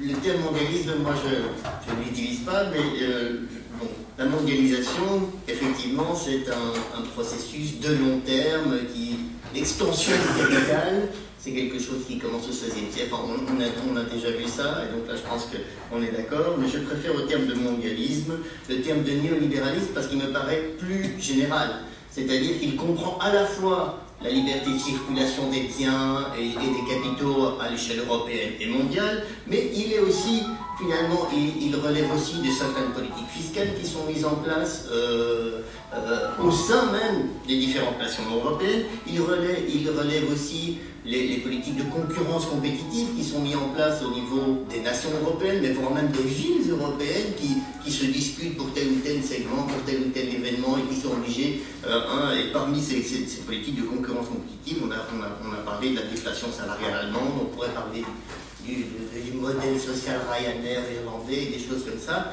Je pense que tout ça, ça appartient à un mouvement effectivement idéologique que j'appellerais plutôt le néolibéralisme que le mondialisme, et le, mondialisme alors serait un des, je un des, aspects du, néolibéralisme, un, des aspects essentiels et centraux.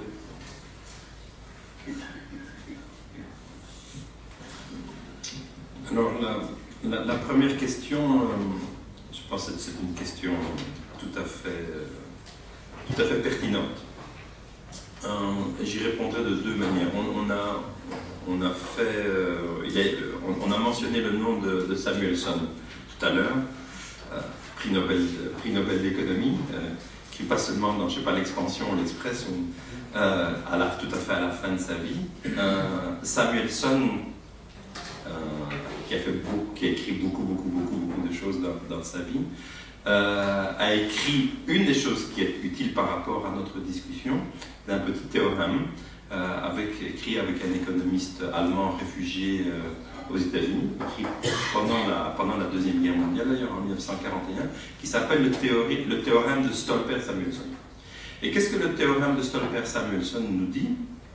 C'est qu'effectivement, l'ouverture aux échanges, l'augmentation de l'ouverture aux échanges, fait des gagnants et des perdants. Il n'y a aucun doute.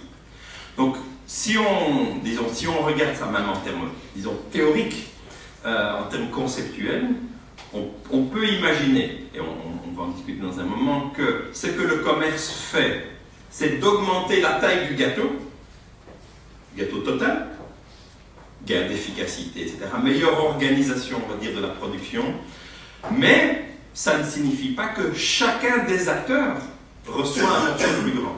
Et le théorème nous dit d'ailleurs, et observez, le théorème nous dit que non seulement il peut y avoir une perte relative, il peut y avoir une perte absolue. Donc certains, du fait de l'ouverture aux échanges ou de l'augmentation des échanges, peuvent perdre en termes absolus, pas seulement en termes relatifs. Alors on peut dire, voilà, pour l'Union européenne de faire du commerce avec la Chine, il y a plein d'avantages, etc. Mais il n'y a pas de désavantages pour tout le monde. Et je pense qu'il n'y a, aucun doute. Et il ne faut pas non plus le nier. Et je pense que c'est correct également de dire que, étant donné qu'il y a des gagnants et il y a des perdants, euh, il y a certains, ou certains groupes qui sont plus en faveur de l'ouverture que d'autres. Il n'y a, pas de doute.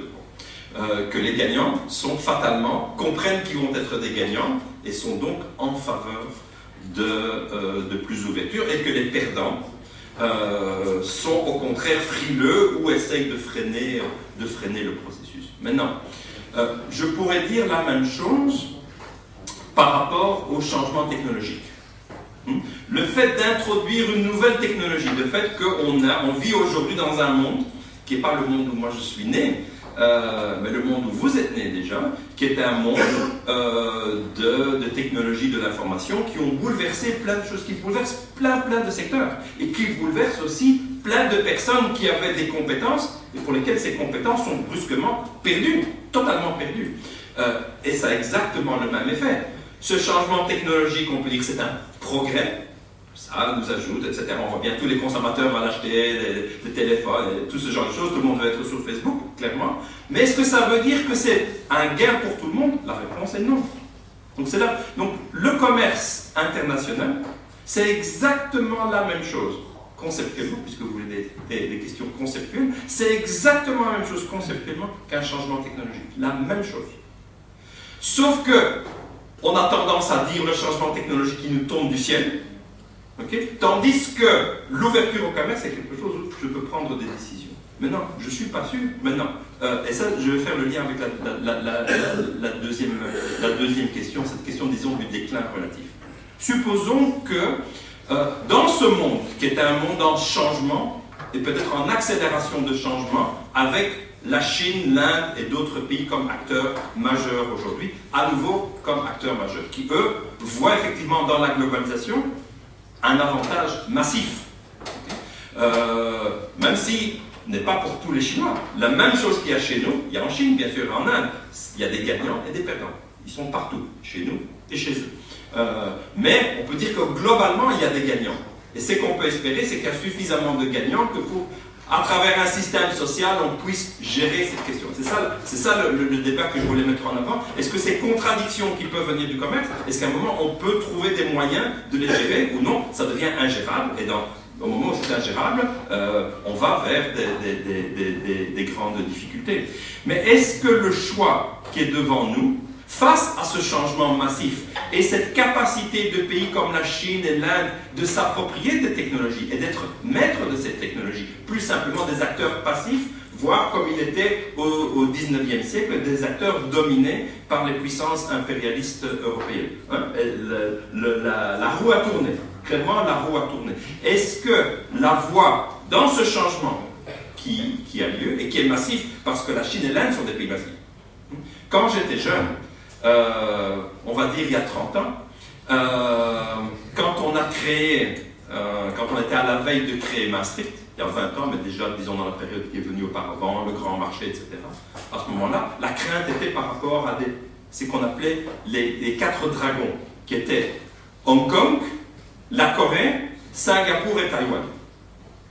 C'est des poids plumes, évidemment, par rapport à des géants comme la Chine et comme l'Inde. Je pense que ce processus qui est en cours en Asie avec la Chine, ce processus va continuer. Parce que ce processus a vu ces pays améliorer leur situation de manière immense. Et même s'il y a de la pauvreté encore euh, en, Chine, surtout en Inde, euh, je suis marié depuis 37 ans avec une indienne, je connais bien, je connais bien 37 ans, 37 ans.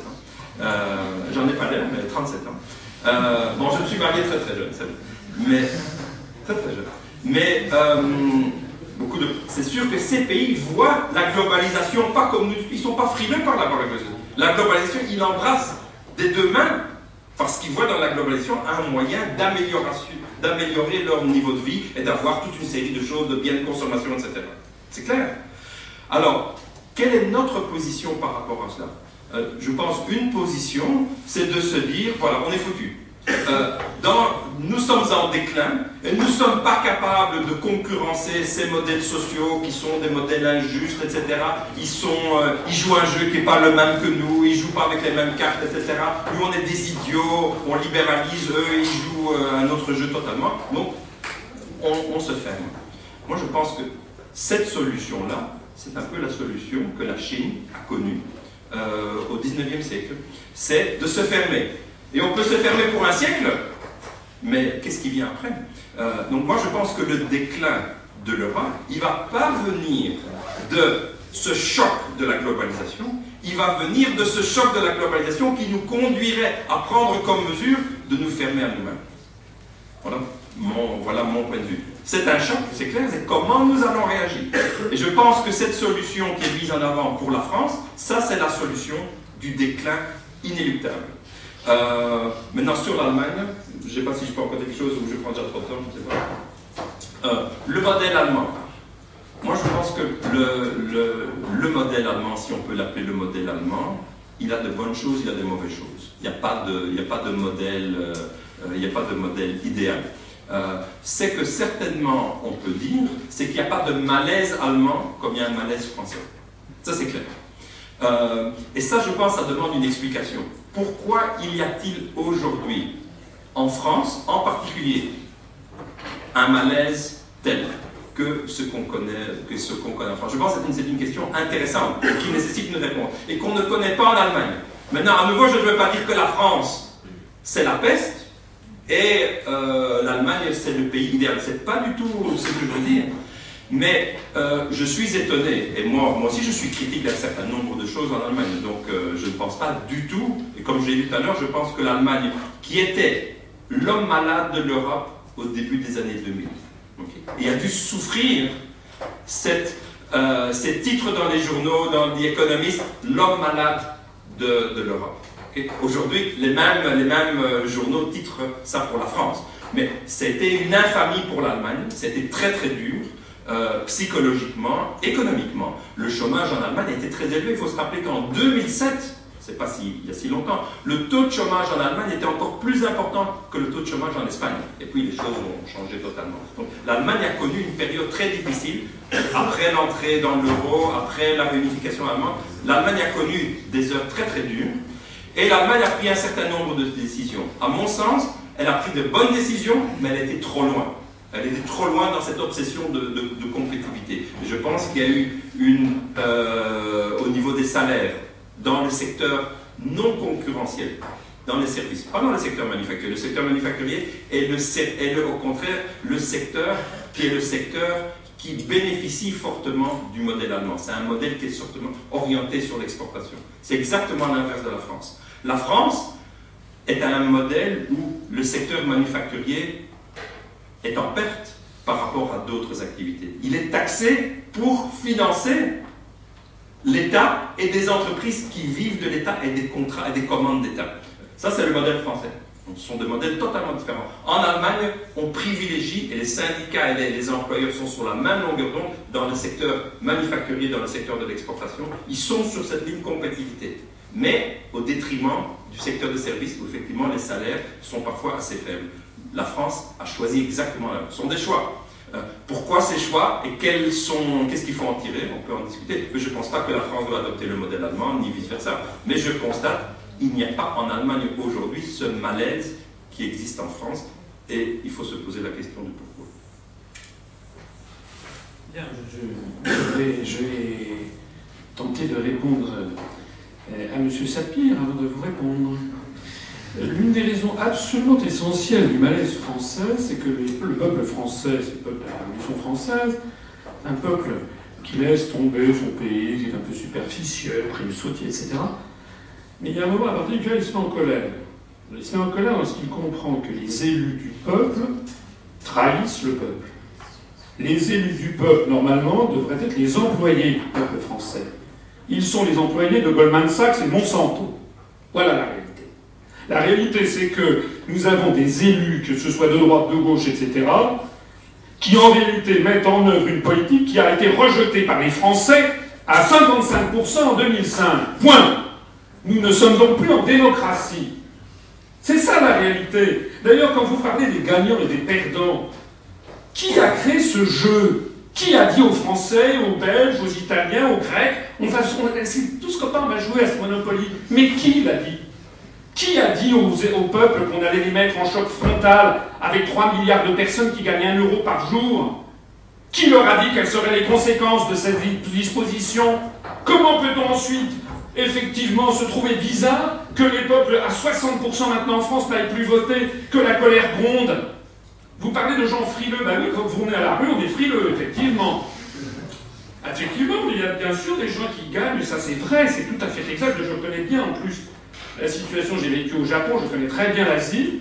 D'ailleurs, je signale au passage que dans le mouvement politique que j'ai créé, je vous signale d'ailleurs qu'on est passé 30 adhésions depuis ce matin, tous les jours, tous les jours, hein, tous les jours. C'est un phénomène politique majeur qui est en train de se produire. Nous avons 5,5% de nos adhérents qui sont des jeunes expatriés dans tous les pays du monde. Et ils constatent, eux, qu'en Chine, le gouvernement chinois défend, défend les intérêts des Chinois que les Japonais, euh, peut-être pas, mais qu'en tout cas les Thaïlandais, les Indiens, etc., défendent les intérêts des peuples, des peuples correspondants. Vous dites, vous dites, vous tournez, bien sûr, je connais cette façon de procéder qui est une rhétorique, et qui consisterait à dire Ah, vous voulez, euh, vous voulez réintroduire du mouvement capitaux, vous voulez transformer la France en Corée du Nord. Mais non, non, la France ne sera jamais la Corée du Nord, je ne suis pas con. Je sais très bien que la France est un grand pays, au cœur de l'Europe, avec des échanges. Ce que nous disons simplement, c'est que nous n'avons même plus les moyens de s'opposer à ce que, par exemple, les États-Unis rachètent Alstom. C'est que tous les jours que Dieu fait, on voit des usines en France qui disparaissent. L'autre jour, c'était la CEITA Nantes avec 350 emplois qui partent en Pologne. C'est tous les jours. Les Français voient de leurs yeux, dans toute leur famille, les gens qui passent partent au chômage. On perd 700 emplois industriels par jour. Alors c'est bien beau d'aller leur dire Ah, mais vous avez des gagnants, des perdants. Mais qui les a mis dans cette situation? Qui les a mis dans cette situation? C'est la raison pour laquelle, effectivement, la France est certainement le malade de l'Europe. Vous allez en entendre parler. Aux Européennes, tout est fait, bien entendu, pour. Il n'y a pas de débat. Hein. Ici, nous avons, c'est vraiment, je tiens à féliciter l'ULB, c'est que ici, on a un débat qui a de la, tenue, et un débat où on essaye un petit peu, pas tout à fait, parce que c'est un peu bref, et puis il y a plein de choses encore qu'il faut dire, mais on essaie d'aller un peu au fond des choses. Mais à la télévision française, on a des gens qui débattent entre une. Il y a eu un débat, c'était même dans le Nouvel Observateur, ce qui opposait Martin Schulz à Thomas Piketty, qui est un économiste. C'était, je vous assure, le débat, c'était. Le, titre, allez voir si ce que je dis est faux. Faut-il changer d'Europe ou changer d'Europe? Nous, nous sommes le seul mouvement qui expliquons qu'on ne peut rien changer, puisque l'Europe se change à l'unanimité des 28 États membres. J'ai fait des calculs statistiques que j'ai présentés à l'école polytechnique. Pour avoir une Europe à la Mélenchon ou à la Marine Le Pen, c'est à peu près une seconde tous les 30 trilliards, 3 trilliards d'années que ça peut arriver. Parce qu'il faut l'unanimité des 28 États membres. Ça n'arrivera donc jamais. Une réorientation de la Constitution européenne ne peut pas arriver. Et tous les partis de l'extrême droite et l'extrême gauche font leur beurre là-dessus. Je voudrais maintenant répondre à monsieur sur l'euro. Sur l'euro, oui, vous avez raison, bien sûr.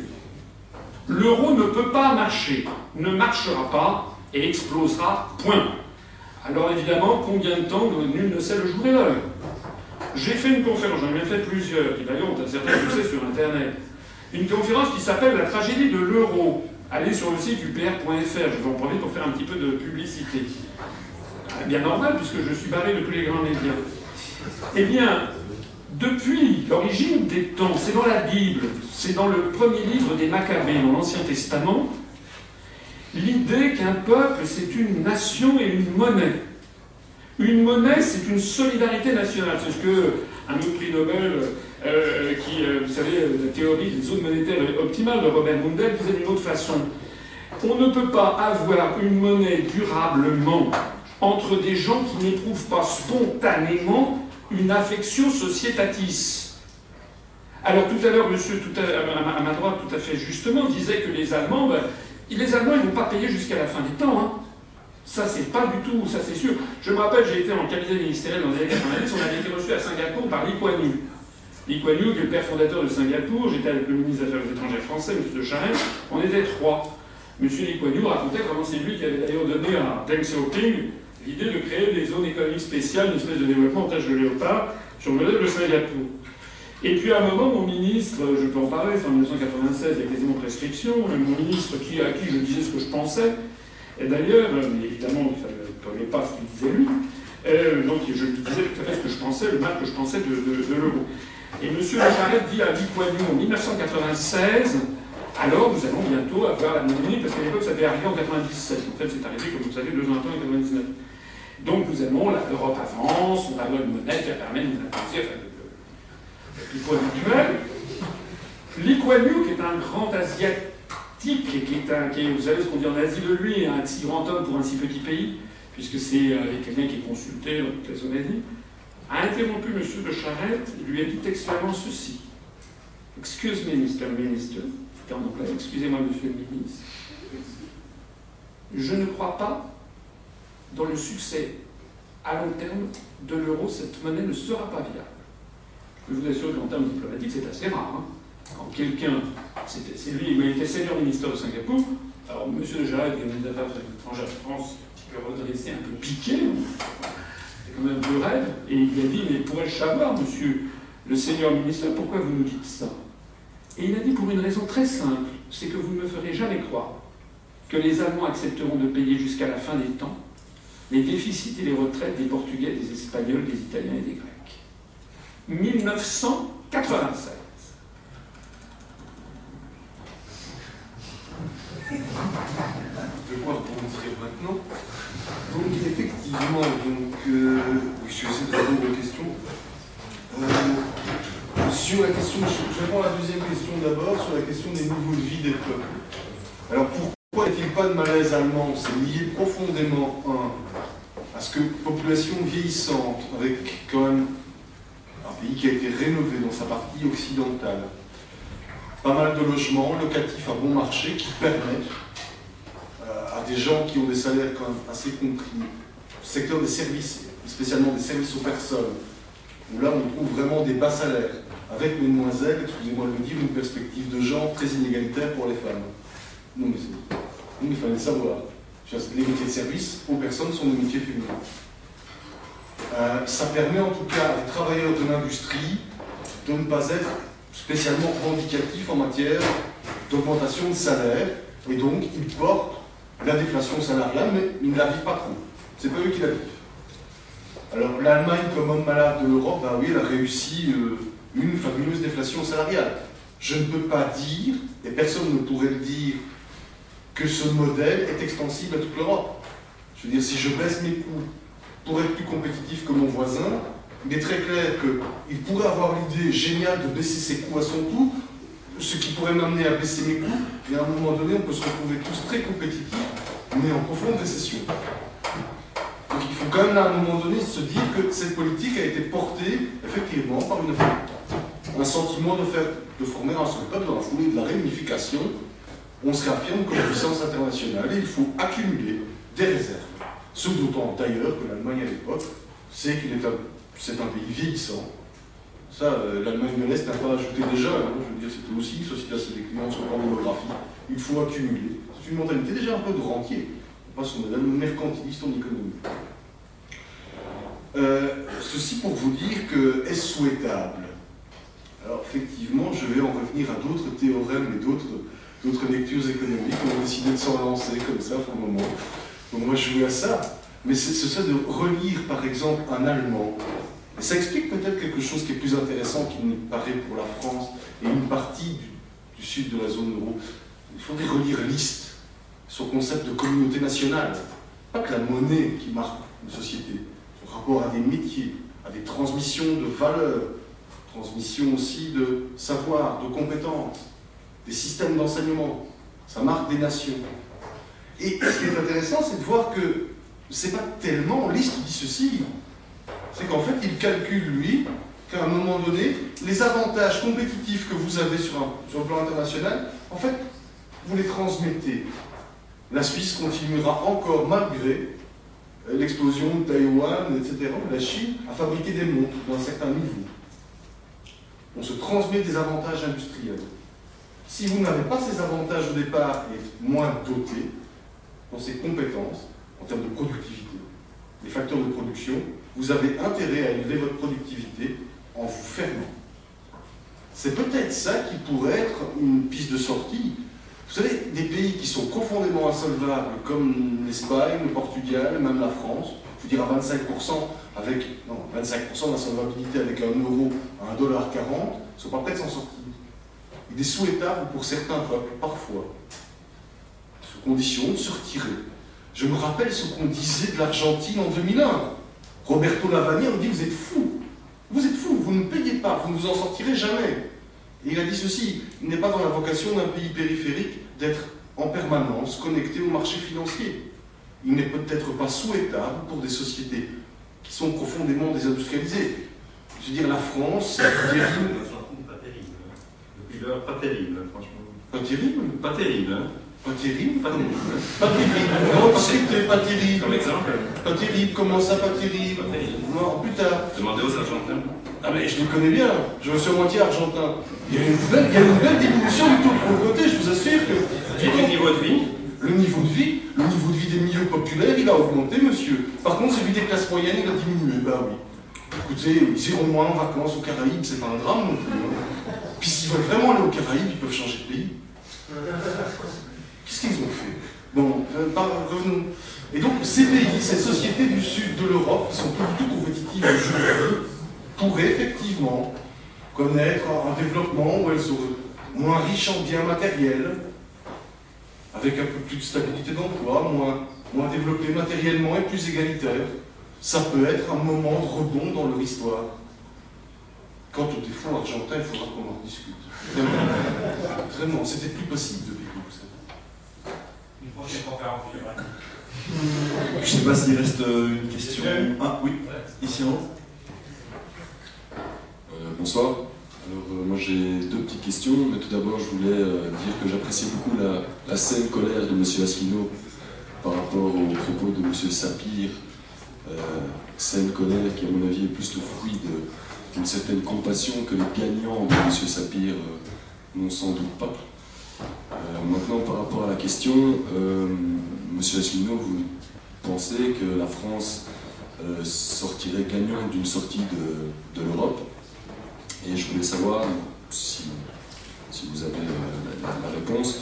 Est-ce que vous pensez que la Belgique est aussi bien armée que la France euh, pour pouvoir sortir de l'Europe?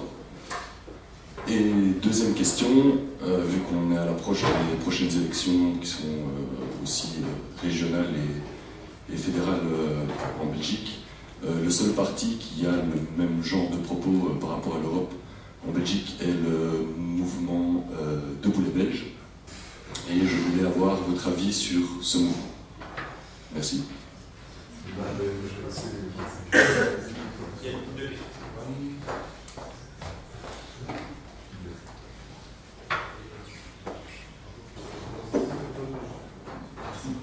Euh, je remercie M. Asselineau pour euh, sa conférence que je suis depuis maintenant trois ans. Et euh, j'aimerais poser euh, une première question à M. Asselineau justement. Euh, par rapport à l'Union Européenne et à la construction européenne en général. J'aimerais savoir s'il y a une autre intégration européenne possible, en jetant l'euro dehors bien sûr, euh, soucieuse de, ses propres intérêts en matière d'emploi et d'économie en général, malgré les disparités entre nations? Parce que, disons-le clairement, il y a, même au sein d'une seule nation comme la France, entre le Berry et la Côte d'Azur, il y a des différences économiques. Donc j'aimerais savoir ça. Et une deuxième question, si je peux. Monsieur Sapir, je suis heureux de voir que vous vous souciez plus du bien-être économique asiatique qu'européen. Au moins, on sait qui travaille pour Barroso. malgré tout, quelle solution voyez-vous pour sauver les emplois ici? Excusez-moi d'être un peu démagogue.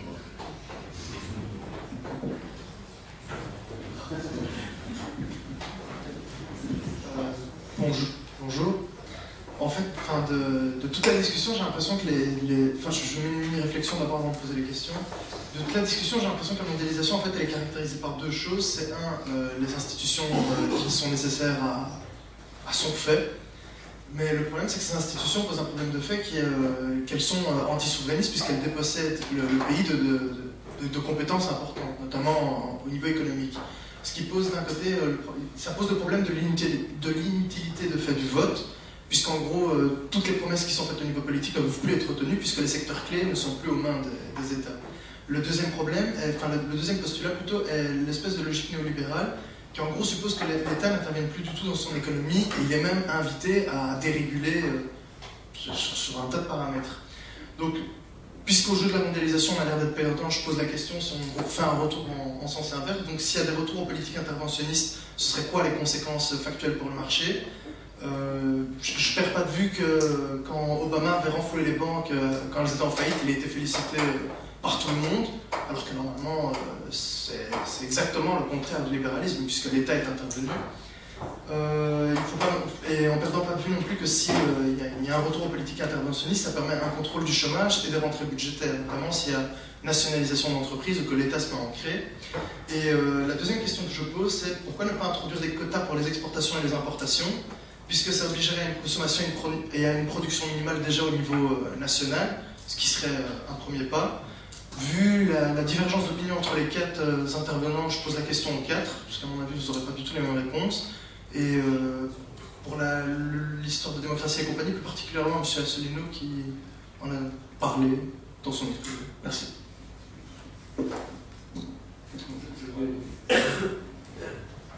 Je vais une, une dernière peut-être. Merci. Euh, ma question s'adresse aux, quatre intervenants.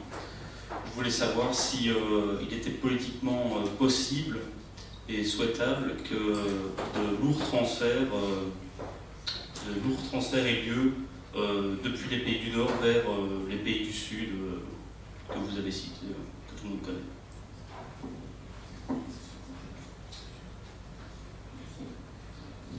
C'est tout? Nickel.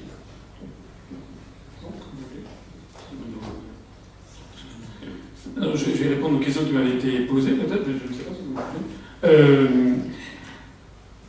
Oui, vous soulevez ma, ma saine colère. Euh, je me permets de dire, de façon tout à fait, euh, tout à fait sérieuse, que la situation est grave que la situation, en plus de ça, non seulement est grave, mais ne fait que s'aggraver. En fait, la construction européenne est morte. C'est faux, c'est un concept faux. Comme disait Charles de Gaulle, quand on lui disait donc pourquoi on ne fait pas les États-Unis d'Europe comme on a fait les États-Unis d'Amérique, il disait mais parce qu'on ne peut pas faire d'omelette avec des œufs durs. C'est un concept mort, c'est un concept vieux. C'est très vieux. Hein le discours des États-Unis, parce que nous, on a un programme qui s'inspire du Conseil national de la résistance de 1944. Alors les gens se moquent de moi en disant Oh, oh, oh 44 retours vers le passé. Je dis Oui, ben vous, vous, c'est 49. 1849. Le discours de Victor Hugo qu'on lève la paix sur les États-Unis d'Europe. Relisez le discours de Victor Hugo sur les États-Unis d'Europe qu'on lève la paix de 1849. C'est un discours néocolonial qui dit que l'objectif, c'est de rendre l'Asie comment dirais-je, de, rendre l'Afrique à l'homme, sous-entendu, en Afrique, il n'y a que des singes, et l'Asie à la civilisation, sous-entendu, les Asiates sont des barbares. La construction européenne est viciée dès le départ parce que c'est un concept faux qui prétend que l'on va fusionner à froid des pays qui ont mille ans d'ancienneté et qui ont chacun une vision du monde et de façon parfaitement légitime. Alors le problème qui se pose, c'est que et là c'est un deuxième problème qui est très important dans la politique française, je l'ai esquissé tout à l'heure, c'est que dans tous les pays d'Europe, les médias, qui jouent effrontément le jeu de l'européisme, ne cessent que de mettre en avant des mouvements d'extrême droite pour en permanence faire accroire à la population que si vous êtes contre le processus, c'est que vous êtes d'extrême droite.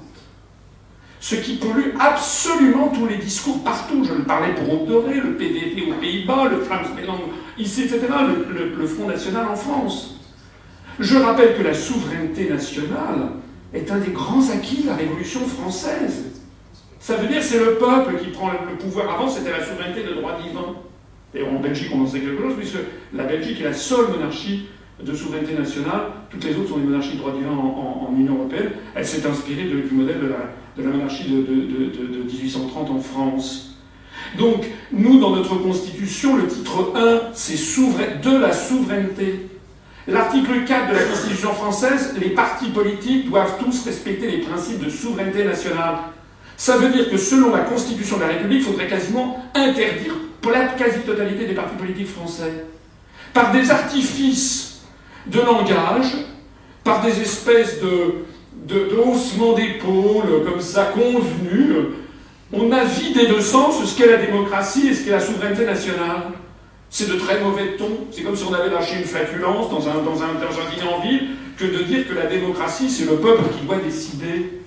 Donc c'est de ça qu'il s'agit. C'est un véritable problème qui ronge les sociétés occidentales et qui ronge en particulier la société française. Et si moi j'ai créé ce mouvement politique, c'est pour proposer une sortie sereine, juridique. Il y a un article qui s'appelle l'article 50 du traité de l'Union européenne qui permet d'en sortir. Ça, ça me bloque déjà, j'ai pas le droit de parler à la télé et à la radio. Parce que je cite un article des traités. Parce qu'on dit, mais non, non, non, c'est le Front National. Ah, vous êtes contre, c'est le Front. Mais on n'a rien à voir avec le Front National. Madame Le Pen vient encore de faire un scandale en comparant le Coran à Mein Kampf.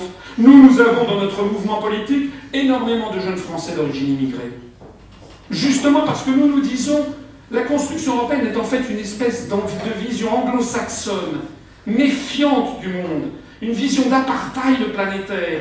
Nous, nous avons des relations beaucoup plus étroites dans tous les domaines commerciaux, économiques, financiers, démographiques, euh, en matière d'immigration familiale, avec par exemple le Maroc, l'Algérie, la Tunisie, le Sénégal, la Côte d'Ivoire, le Gabon, le Madagascar, le Québec, etc. C'est la vérité. Et quand d'un seul coup on dit ça, les gens disent ben, c'est vrai que c'est la vérité. On ne peut faire de politique qu'à partir des réalités, disait Charles de Gaulle, de la même façon que l'Allemagne se tourne de plus en plus vers le monde turcophone, que le Royaume-Uni se tourne de plus en plus vers le sous-continent indien. Nous, nous sommes l'antithèse même des nationalistes. Je dis souvent, la France, je suis anti-Maurras, la France n'appartient pas qu'aux Français. La France est un principe de libération et d'émancipation des peuples. Ce que doit apporter le message de la on l'a vu d'ailleurs, le message formidable qu'a apporté la, dernière fois que la France a porté son message, c'est le discours de Dominique de Villepin en 2003 au Conseil de sécurité des Nations Unies, lorsqu'il s'est opposé à la guerre illégale en Irak. C'est ça qu'actuellement les forces euro-atlantistes veulent nous retirer, un des derniers atouts de, notre gloire passée, c'est le, le, siège permanent au Conseil de sécurité pour le donner à la Commission européenne, c'est-à-dire en fait à des forces euro-atlantistes.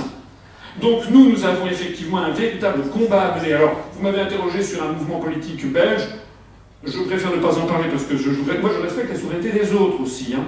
Je suis éminemment respectueux de la souveraineté des autres, parce que nous avons aussi à gauche, alors sur l'échiquier politique, des gens style Mélenchon qui disent on va violer les traités. Mais moi je ne veux pas violer les traités. Je ne souhaite pas que la France impose sa vision de l'Europe à des peuples qui n'en veulent pas. Les luxembourgeois, par exemple, ou les Autrichiens n'accepteront jamais le, contrôle des mouvements de capitaux, ils vivent de ça. L'Allemagne n'acceptera jamais, la Finlande non plus, les Pays-Bas non plus, une monnaie qui se déprécie, c'est au cœur de leur consensus national. Le Portugal, les Pays-Baltes, la Pologne et la Hongrie n'accepteront jamais de sortir de l'OTAN, puisque c'est vital pour leur géopolitique. Nous, nous avons une autre histoire, une autre géopolitique, nous avons une autre économie. Donc, ce que nous disons, c'est que plutôt que de pousser tout ça vers la ruine, le désespoir et l'explosion générale, il faut apporter aux gens une solution sereine, juridique, aimante, si j'ose dire, parce que nous, nous aimons les peuples du monde. La construction européenne, j'insiste là-dessus, elle, sépare le monde entre pays serviettes et pays torchons, entre les peuples serviettes et les peuples torchons, eh bien ça c'est une vision du troisième millénaire que nous nous refusons d'avoir. Nous, nous pensons que le troisième millénaire, c'est un peu d'ailleurs la réalité. Hein. Allez voir par exemple les connexions Facebook, je montrais ça dans une conférence. Les liens Facebook en France sont infiniment supérieurs avec des pays comme l'Algérie, Maroc. C'est normal. On a énormément de liens avec ces pays. Et, en revanche, les liens avec les liens Facebook, les liens d'amitié Facebook avec l'Allemagne, l'Autriche, pour ne pas parler de la Lettonie, l'Estonie, c'est zéro. C'est comme ça. Et ça ne veut pas dire qu'on ne jette pas le discrédit sur les uns ou sur les autres. Les peuples doivent être comme ils sont. Nous devons, et je crois que c'est vraiment le devoir, de, je parle très très sérieusement, hein, au XXIe siècle, le devoir que nous devons avoir de maintenir le chatoiement des idées, des nationalités. Rien ne serait pire que le rouleau compresseur qu'on veut nous imposer, langue unique, monnaie unique, marchandisation unique, transformer à la mondialisation au bout du compte. Vous savez ce que ça fait? Ça fait des robots malheureux. Voilà.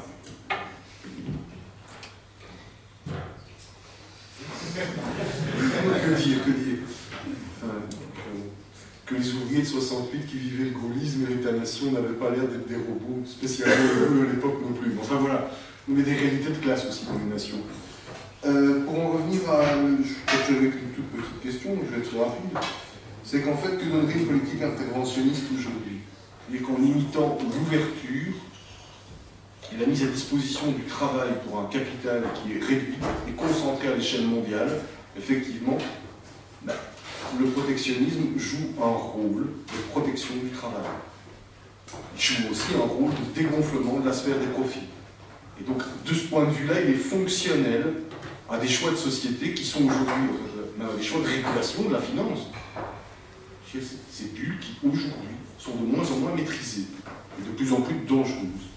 Je crois que ce serait ça le, principal impact. Quant à des quotas d'importation d'exportation, dans des pays comme l'Europe, effectivement, ça devra porter forcément, dans le cadre du protectionnisme, sur des produits d'une certaine valeur ajoutée.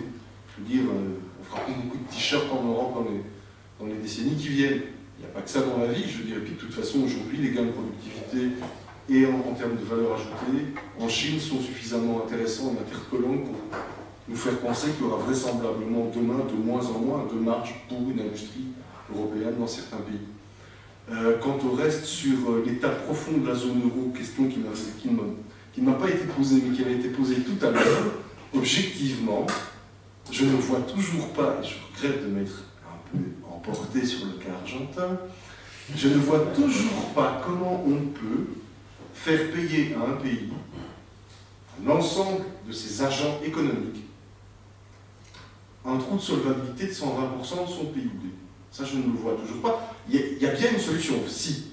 Alors, il y a la fausse solution européenne sur laquelle tout le monde tourne aujourd'hui, qui est de se dire Ah, il y a un mécanisme de solidarité, il va racheter les dettes totalement dépréciées de la Grèce, du Portugal, et pour cela, il faudra mutualiser des fonds, puisqu'il n'y a plus de capitaux sur place.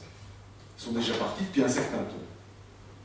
Alors là-dessus, objectivement, les Allemands, les Finlandais, les Autrichiens, les, Hollandais, les Belges aussi, les riches en fait, ils n'ont pas vraiment envie de payer, donc la solidarité, ah oui, on a beau avoir une monnaie commune, on n'a pas un sentiment de solidarité commun, nous ne formons pas une société européenne. Donc ça c'était, il y a aussi la solution effectivement de payer avec de l'austérité. Le drame, c'est que l'austérité tue ces pays. Donc il n'y aura pas d'autre solution que, faire, que pratiquer, à mon sens, et c'est important pour la viabilité même de ces sociétés-là, en tant que nation, continuer à être des nations. Aujourd'hui, un jeune Portugais qui a un diplôme, en fait, il ne dit pas chouette, je vais travailler. Il dit chouette, je vais pouvoir immigrer. Non, mais c'est une réalité. Survivre en tant que nation dans ces conditions. J'entendais un économiste. Les économistes sont capables de grandes abstractions, de grands délires par moment. Jacques Sapir disait ceci aux jeunes Français. Lorsque vous avez un diplôme d'une école supérieure, il serait bon que vous partiez un petit temps à l'étranger pour éventuellement revenir. Combien de temps? 7 à 10 ans. Bah oui, d'évidence, quoi. Qui a 25 ans, qui se tire en Inde pendant 10 ans, il va revenir. C'est forcément évident. C'est une mort de nos nations qui est programmée là. Et dans des nations qui sont insolvables, il faut restructurer les dettes. Ça ne veut pas dire aller vers l'annulation euh, pure et simple. Ça veut dire renégocier les termes de la dette pratiquer les taux d'intérêt bloqués, renégocier les encours de la dette. Ça a été pratiqué, ça a été souvent pratiqué dans l'histoire des dettes publiques. Et l'Argentine va nettement mieux qu'au moment de, des passages du FMI. Si, si. Il y, a- il y a des rapports sur l'accès aux médicaments et à la nourriture dans les quartiers populaires qui sont assez éclairants. Voilà, c'est un peu de nationalisme argentin, on ne peut pas faire au, au départ. Je vous laisse.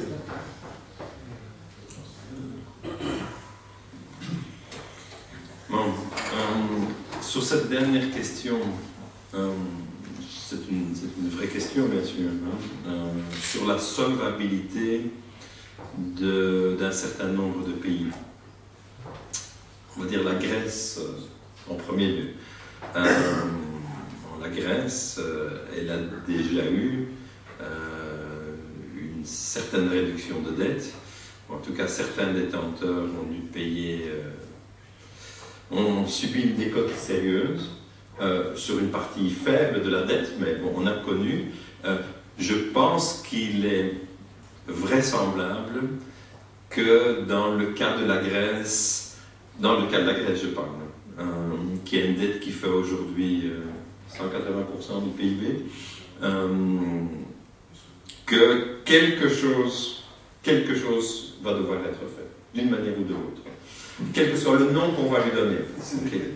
Voilà, c'est mécanique. Euh, alors on peut, euh, on peut trouver beaucoup de choses, on peut trouver des noms, on peut, les, les gens sont très intelligents pour, euh, pour emballer euh, ce, type de, problème, parce que c'est clairement un problème, un problème politique. Euh, mais euh, je pense qu'effectivement, dans le cas de la Grèce, ça me paraît inéluctable qu'il y a, euh, comme vous dites, c'est mécanique, c'est arithmétique en tout cas, euh, que 180%, 185%, c'est, euh, c'est beaucoup. Maintenant, le Portugal, on verra. Euh, la Belgique a, une dette plus, a eu une dette plus importante que euh, une dette publique plus importante que, le, que la dette du Portugal aujourd'hui. La dette du Entre les mains, entre les mains de ces résidents. Ce qui implique quand même des choses aussi termes Non, ça change rien fragilisation. parce qu'on était déjà effectivement, disons, le fait que ce soit des résidents ou non, en fait, ne change rien parce que on était déjà dans la situation de mouvement de capitaux libre et un résident belge, il faut toujours le convaincre, euh, tout autant qu'un résident français d'acheter de la dette belge, il faut convaincre le résident belge de continuer à acheter de la dette belge. Je, pense que cette, cette dichotomie est une fausse, euh, c'est- une fausse idée. C'est détenu de manière nationale ou pas. Euh, Peut-être qu'au Japon, euh, ça peut avoir un impact. Je ne pense pas que dans, dans la plupart des pays européens, ça a un impact. Disons qu'il y a un nationalisme de l'épargnant national. J'achète de la dette. Euh, et je, pour- je vais- pourquoi je vais vous payer Pourquoi est-ce que je vais vous acheter à vous de la dette si elle est détenue par vous? Pourquoi? Euh, Pour quelle raison? Euh, pour, pour- pour que je puisse vous rembourser la dette? Non, si, si il me semble que la dette est plus intéressante en France, je l'achète. Donc je, je pense que cette question est une fausse question.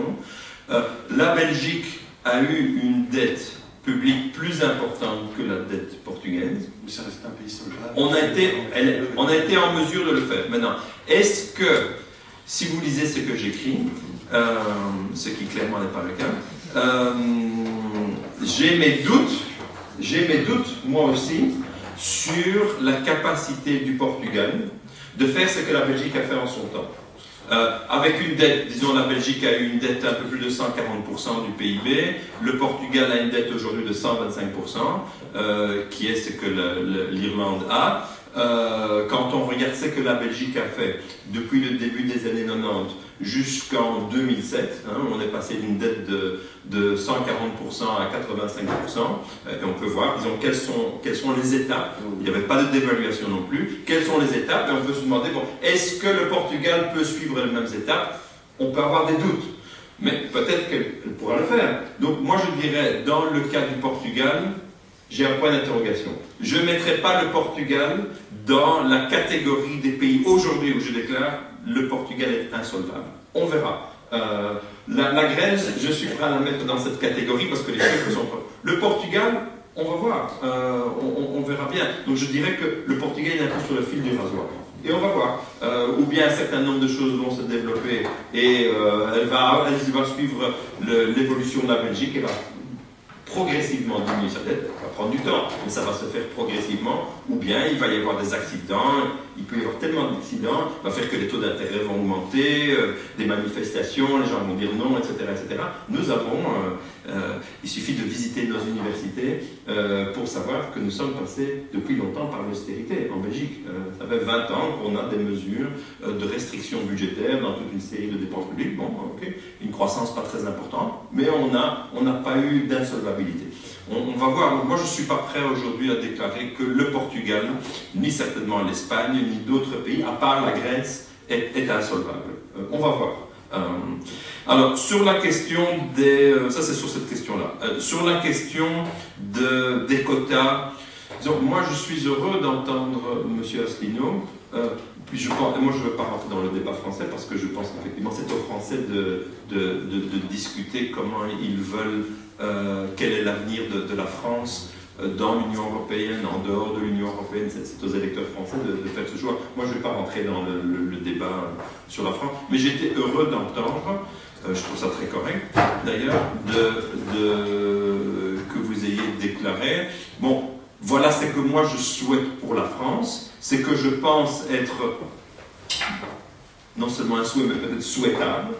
Vous avez le droit d'avoir euh, ce souhait, et que vous pensez en même temps que ce même souhait ne s'applique pas à d'autres pays euh, qui sont dans d'autres situations. Je pense que effectivement c'est correct. Euh, et c'est vrai que quand on observe les, et, je le fais régulièrement, je regarde les eurobaromètres qui sont intéressants. Et on voit que sur un certain nombre de ces questions, y compris de protectionnisme, la France a un point de vue très différent. Et c'est-à-dire la France, ce n'est pas le gouvernement, ce sont les citoyens français qui sont interviewés. On voit bien qu'ils ont une crainte plus grande de la globalisation et une confiance plus grande dans les bénéfices du protectionnisme que ce qu'on voit dans d'autres pays. C'est un fait. Euh, alors à nouveau, on peut discuter pourquoi. Bon, moi je ne suis pas français, pas, il ne m'appartient pas à, débattre de cela. Mais euh, je pense qu'effectivement, euh, cette solution euh, qui serait d'installer des quotas, etc., n'est pas la solution qui est, qui est, souhaitée par les citoyens de la plupart des pays. Maintenant, je veux quand même revenir sur une chose. Autant je pense que plusieurs des solutions qui ont été mises en avant ce soir par différents intervenants, je ne les partage pas du tout. autant euh, comme un observateur, je dirais, je ne vais pas dire avisé, euh, ce serait arrogant de ma part, mais comme un observateur, euh, pas informé, comme un observateur, disons, régulier de, de, la situation en Europe, et pas seulement de la situation en Belgique, je suis bien entendu tout à fait conscient des problèmes auxquels nous faisons face. Et ces problèmes, pour moi, le, problème numéro un, euh, il n'y a pas de doute, il y a une désaffection des, citoyens par rapport à l'Europe et que la crise que nous avons connue, qu'on connaît encore sur certains indicateurs comme le chômage, euh, a laissé des traces extrêmement importantes. Et que la question que plusieurs d'entre vous posent sur, qui tourne autour de l'emploi en fin de compte, sur le chômage, sur l'emploi, est-ce qu'il va rester des emplois, est-ce que tous les emplois vont partir en Chine, etc. etc. Ce sont des questions euh, qui sont des questions totalement pertinentes, auxquelles euh, clairement l'Europe n'apporte pas les réponses euh, qui sont les réponses qui sont des réponses suffisantes. Le fait que, je le répète, le chômage dans la zone euro est 12% est un niveau de chômage inacceptable, il n'y a, aucun doute. Euh, donc je pense qu'il faut effectivement travailler euh, d'arrache-pied pour changer un certain, nombre, un certain nombre de choses. Mais, je le répète, mon, mon, point de départ, c'est que la globalisation, et la globalisation comme je l'ai décrite, c'est-à-dire euh, l'importance de l'Asie, de la Chine et de l'Asie au XXIe siècle, pour moi, c'est une donnée du problème. Euh, après, on peut discuter comment, comment on y répond, euh, mais c'est une, une donnée du problème. Et cette transformation de l'économie mondiale et le fait que l'Europe n'est plus au cœur de, de, de l'action, mais en partie subit ces choses et comment, euh, subissant un certain nombre de choses et étant des pays qui avons, et je suis d'accord à nouveau, nous n'avons pas un modèle social européen, nous avons des modèles sociaux européens, mais nous avons des modèles sociaux européens qui ont certains éléments communs. Et l'élément commun des modèles socio-européens, ils le font de différentes manières, c'est la solidarité. Nous avons tous des États-providence, nous avons tous des systèmes euh, de soins de santé. Euh, nous sommes différents des États-Unis par rapport à ça et certainement de, la Chine. Mais bien sûr que le modèle social français, c'est pas le modèle social suédois et c'est pas le modèle social polonais, mais ils ont malgré tout un certain nombre de points communs. Et comment ces modèles qui appartiennent tous à une certaine famille, mais qui sont différents. Comment ces modèles, dans ces grands bouleversements, et le bouleversement auquel il faut ajouter, dont on n'a pas parlé, c'est le vieillissement de la population, qui n'est pas seulement un problème allemand, même si la France a un peu moins de vieillissement, un peu moins, mais la France, c'est 60 millions d'habitants. 65 millions, voilà. Euh, 30, euh, 30 euh, euh, électeurs de plus demain. mais c'est 65 millions d'habitants 65 millions d'habitants, c'est une goutte d'eau dans l'économie mondiale d'aujourd'hui. C'est une goutte d'eau. Donc, bien sûr que la France est un grand pays, comme on le dit euh, euh, chez vous, c'est un grand pays avec une longue histoire, euh, et il n'y a aucun doute à contribuer à l'histoire de l'humanité en bien et en mal. En bien et en mal, comme, comme tout le monde, comme la Belgique d'ailleurs. mais bien sûr que la, France est un pays qui compte, mais c'est un pays qui a une population aujourd'hui faible. Et je le répète, nous ne sommes plus dans cette situation où on est confortable, où on a été encore il y a 20 ans, il y a 30 ans, où des pays comme la Chine et l'Inde simplement n'existaient pas. N'existaient pas. Oui, on avait quelques écrivains français qui nous racontaient quand la Chine se réveillera. Mais aujourd'hui, la Chine s'est réveillée. Si vous permettez, je voudrais quand même dire deux choses sur ce que vous venez de dire. Ou alors j'ai rêvé, ou alors il me semble que viennent maintenant de Bruxelles, pas Bruxelles au Royaume, mais de la Commission, des orientations de plus en plus précises sur le sur la privatisation des sécurités sociales. Donc c'est ce qui me pond au nez avec de même la, retraite par capitalisation. Donc tout ça sont des choses que les Français rejettent du plus profond. Et ça ne remonte pas du CNR de 44, ça remonte à, à, 45, mais cette fois-ci à 1245, lorsque Louis IX a créé les établissements de commun profit, qui étaient les premiers services publics. Les Français, depuis plus de 750 ans, veulent des services publics. Ils veulent que l'État assure une certaine justice sociale. Nous sommes comme ça, c'est notre façon d'être au monde.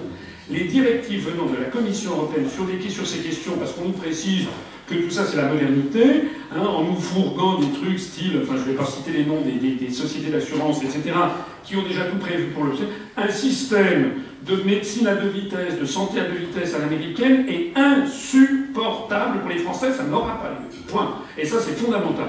la deuxième chose que je voudrais dire. Pour la Belgique. Voilà. Oui, mais il y a des pays où ça.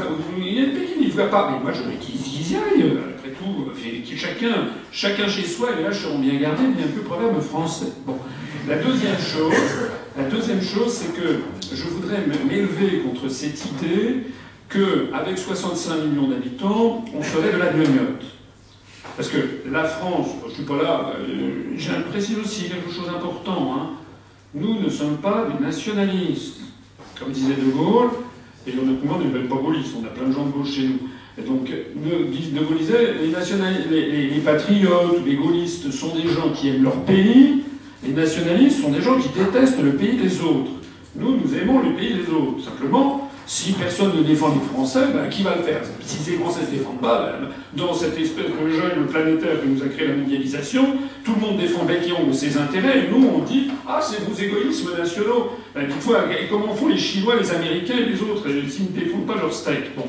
Ce que j'observe, moi, c'est qu'on nous fait le coup que la France serait trop petite, alors que nous sommes la sixième puissance économique mondiale, à peu près, qu'on est quand même un des cinq membres permanents au Conseil de sécurité, qu'on a la deuxième zone économique exclusive mondiale, qu'on a une langue parlée sur les cinq continents, et d'ailleurs, je me permets de le souligner parce que personne en France ne le dit, à horizon d'environ 30 à 40 ans, la langue française, je suis heureux de le dire ici d'ailleurs, en, en, Belgique, la langue française sera sans doute une des deux ou trois langues les plus parlées au monde, avec notamment 85% de locuteurs qui seront d'Afrique francophone, et que lorsque nous nous voyons loin, nous nous disons notre avenir, c'est d'abord avant tout avec le monde francophone, hein, personne ne le dit, mais ce que je voudrais dire aussi, c'est que les mêmes qui nous disent qu'avec 65 ans, avec tous ces avantages, la France serait la gnognotte, Ils font comment les autres pays Il y a 195 pays aux Nations Unies. Ils font comment les autres?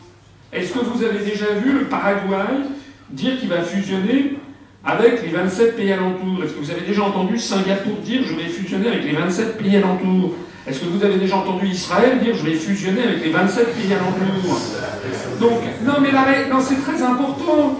Mais c'est très important. Je, je, peux vous dire quelque chose Parce que j'aime bien que vous parliez de Singapour. Singapour est une économie de libre-échange. Il faut le dire. Oui, c'est vrai. Voilà. Ok, ça va. Non, mais ça Tant que vous êtes d'accord là-dessus, si la France sort de l'Union européenne pour être une économie de libre-échange comme Singapour, parfait. Mais l'objet. Enfin, j'ai beaucoup, tra- beaucoup travaillé au commerce extérieur, monsieur. J'ai même été conseiller du ministre du commerce extérieur, donc je connais quand même les affaires. Il ne s'agit absolument pas pour nous, ni de vous nous refermer sur le mur, ce serait absurde, ni de vouloir, ni, ni de prétendre à- à être en autarcie. Simplement, on voit bien qu'on est au bout du processus, tout le monde, au fond d'ailleurs de vous-même, vous le savez. Au fond de vous-même, vous savez que ça ne marche pas et que nous allons vers des bouleversements politiques majeurs. Merci beaucoup. Euh, je propose un dernier petit mot avant de clore cette conférence. Euh, D'abord de remercier évidemment les quatre intervenants qui, euh, sont venus ici, de ce débat de- que je pense de, de bonne facture. De remercier aussi nos partenaires, à savoir la PAC, les U- l'UAE, le Mouvement des anciens étudiants, et le collectif Diffraction, le journal Diffraction.info. Et voilà, et donc merci à tous d'être venus, et je vous propose d'applaudir une dernière fois les quatre intervenants. Merci beaucoup.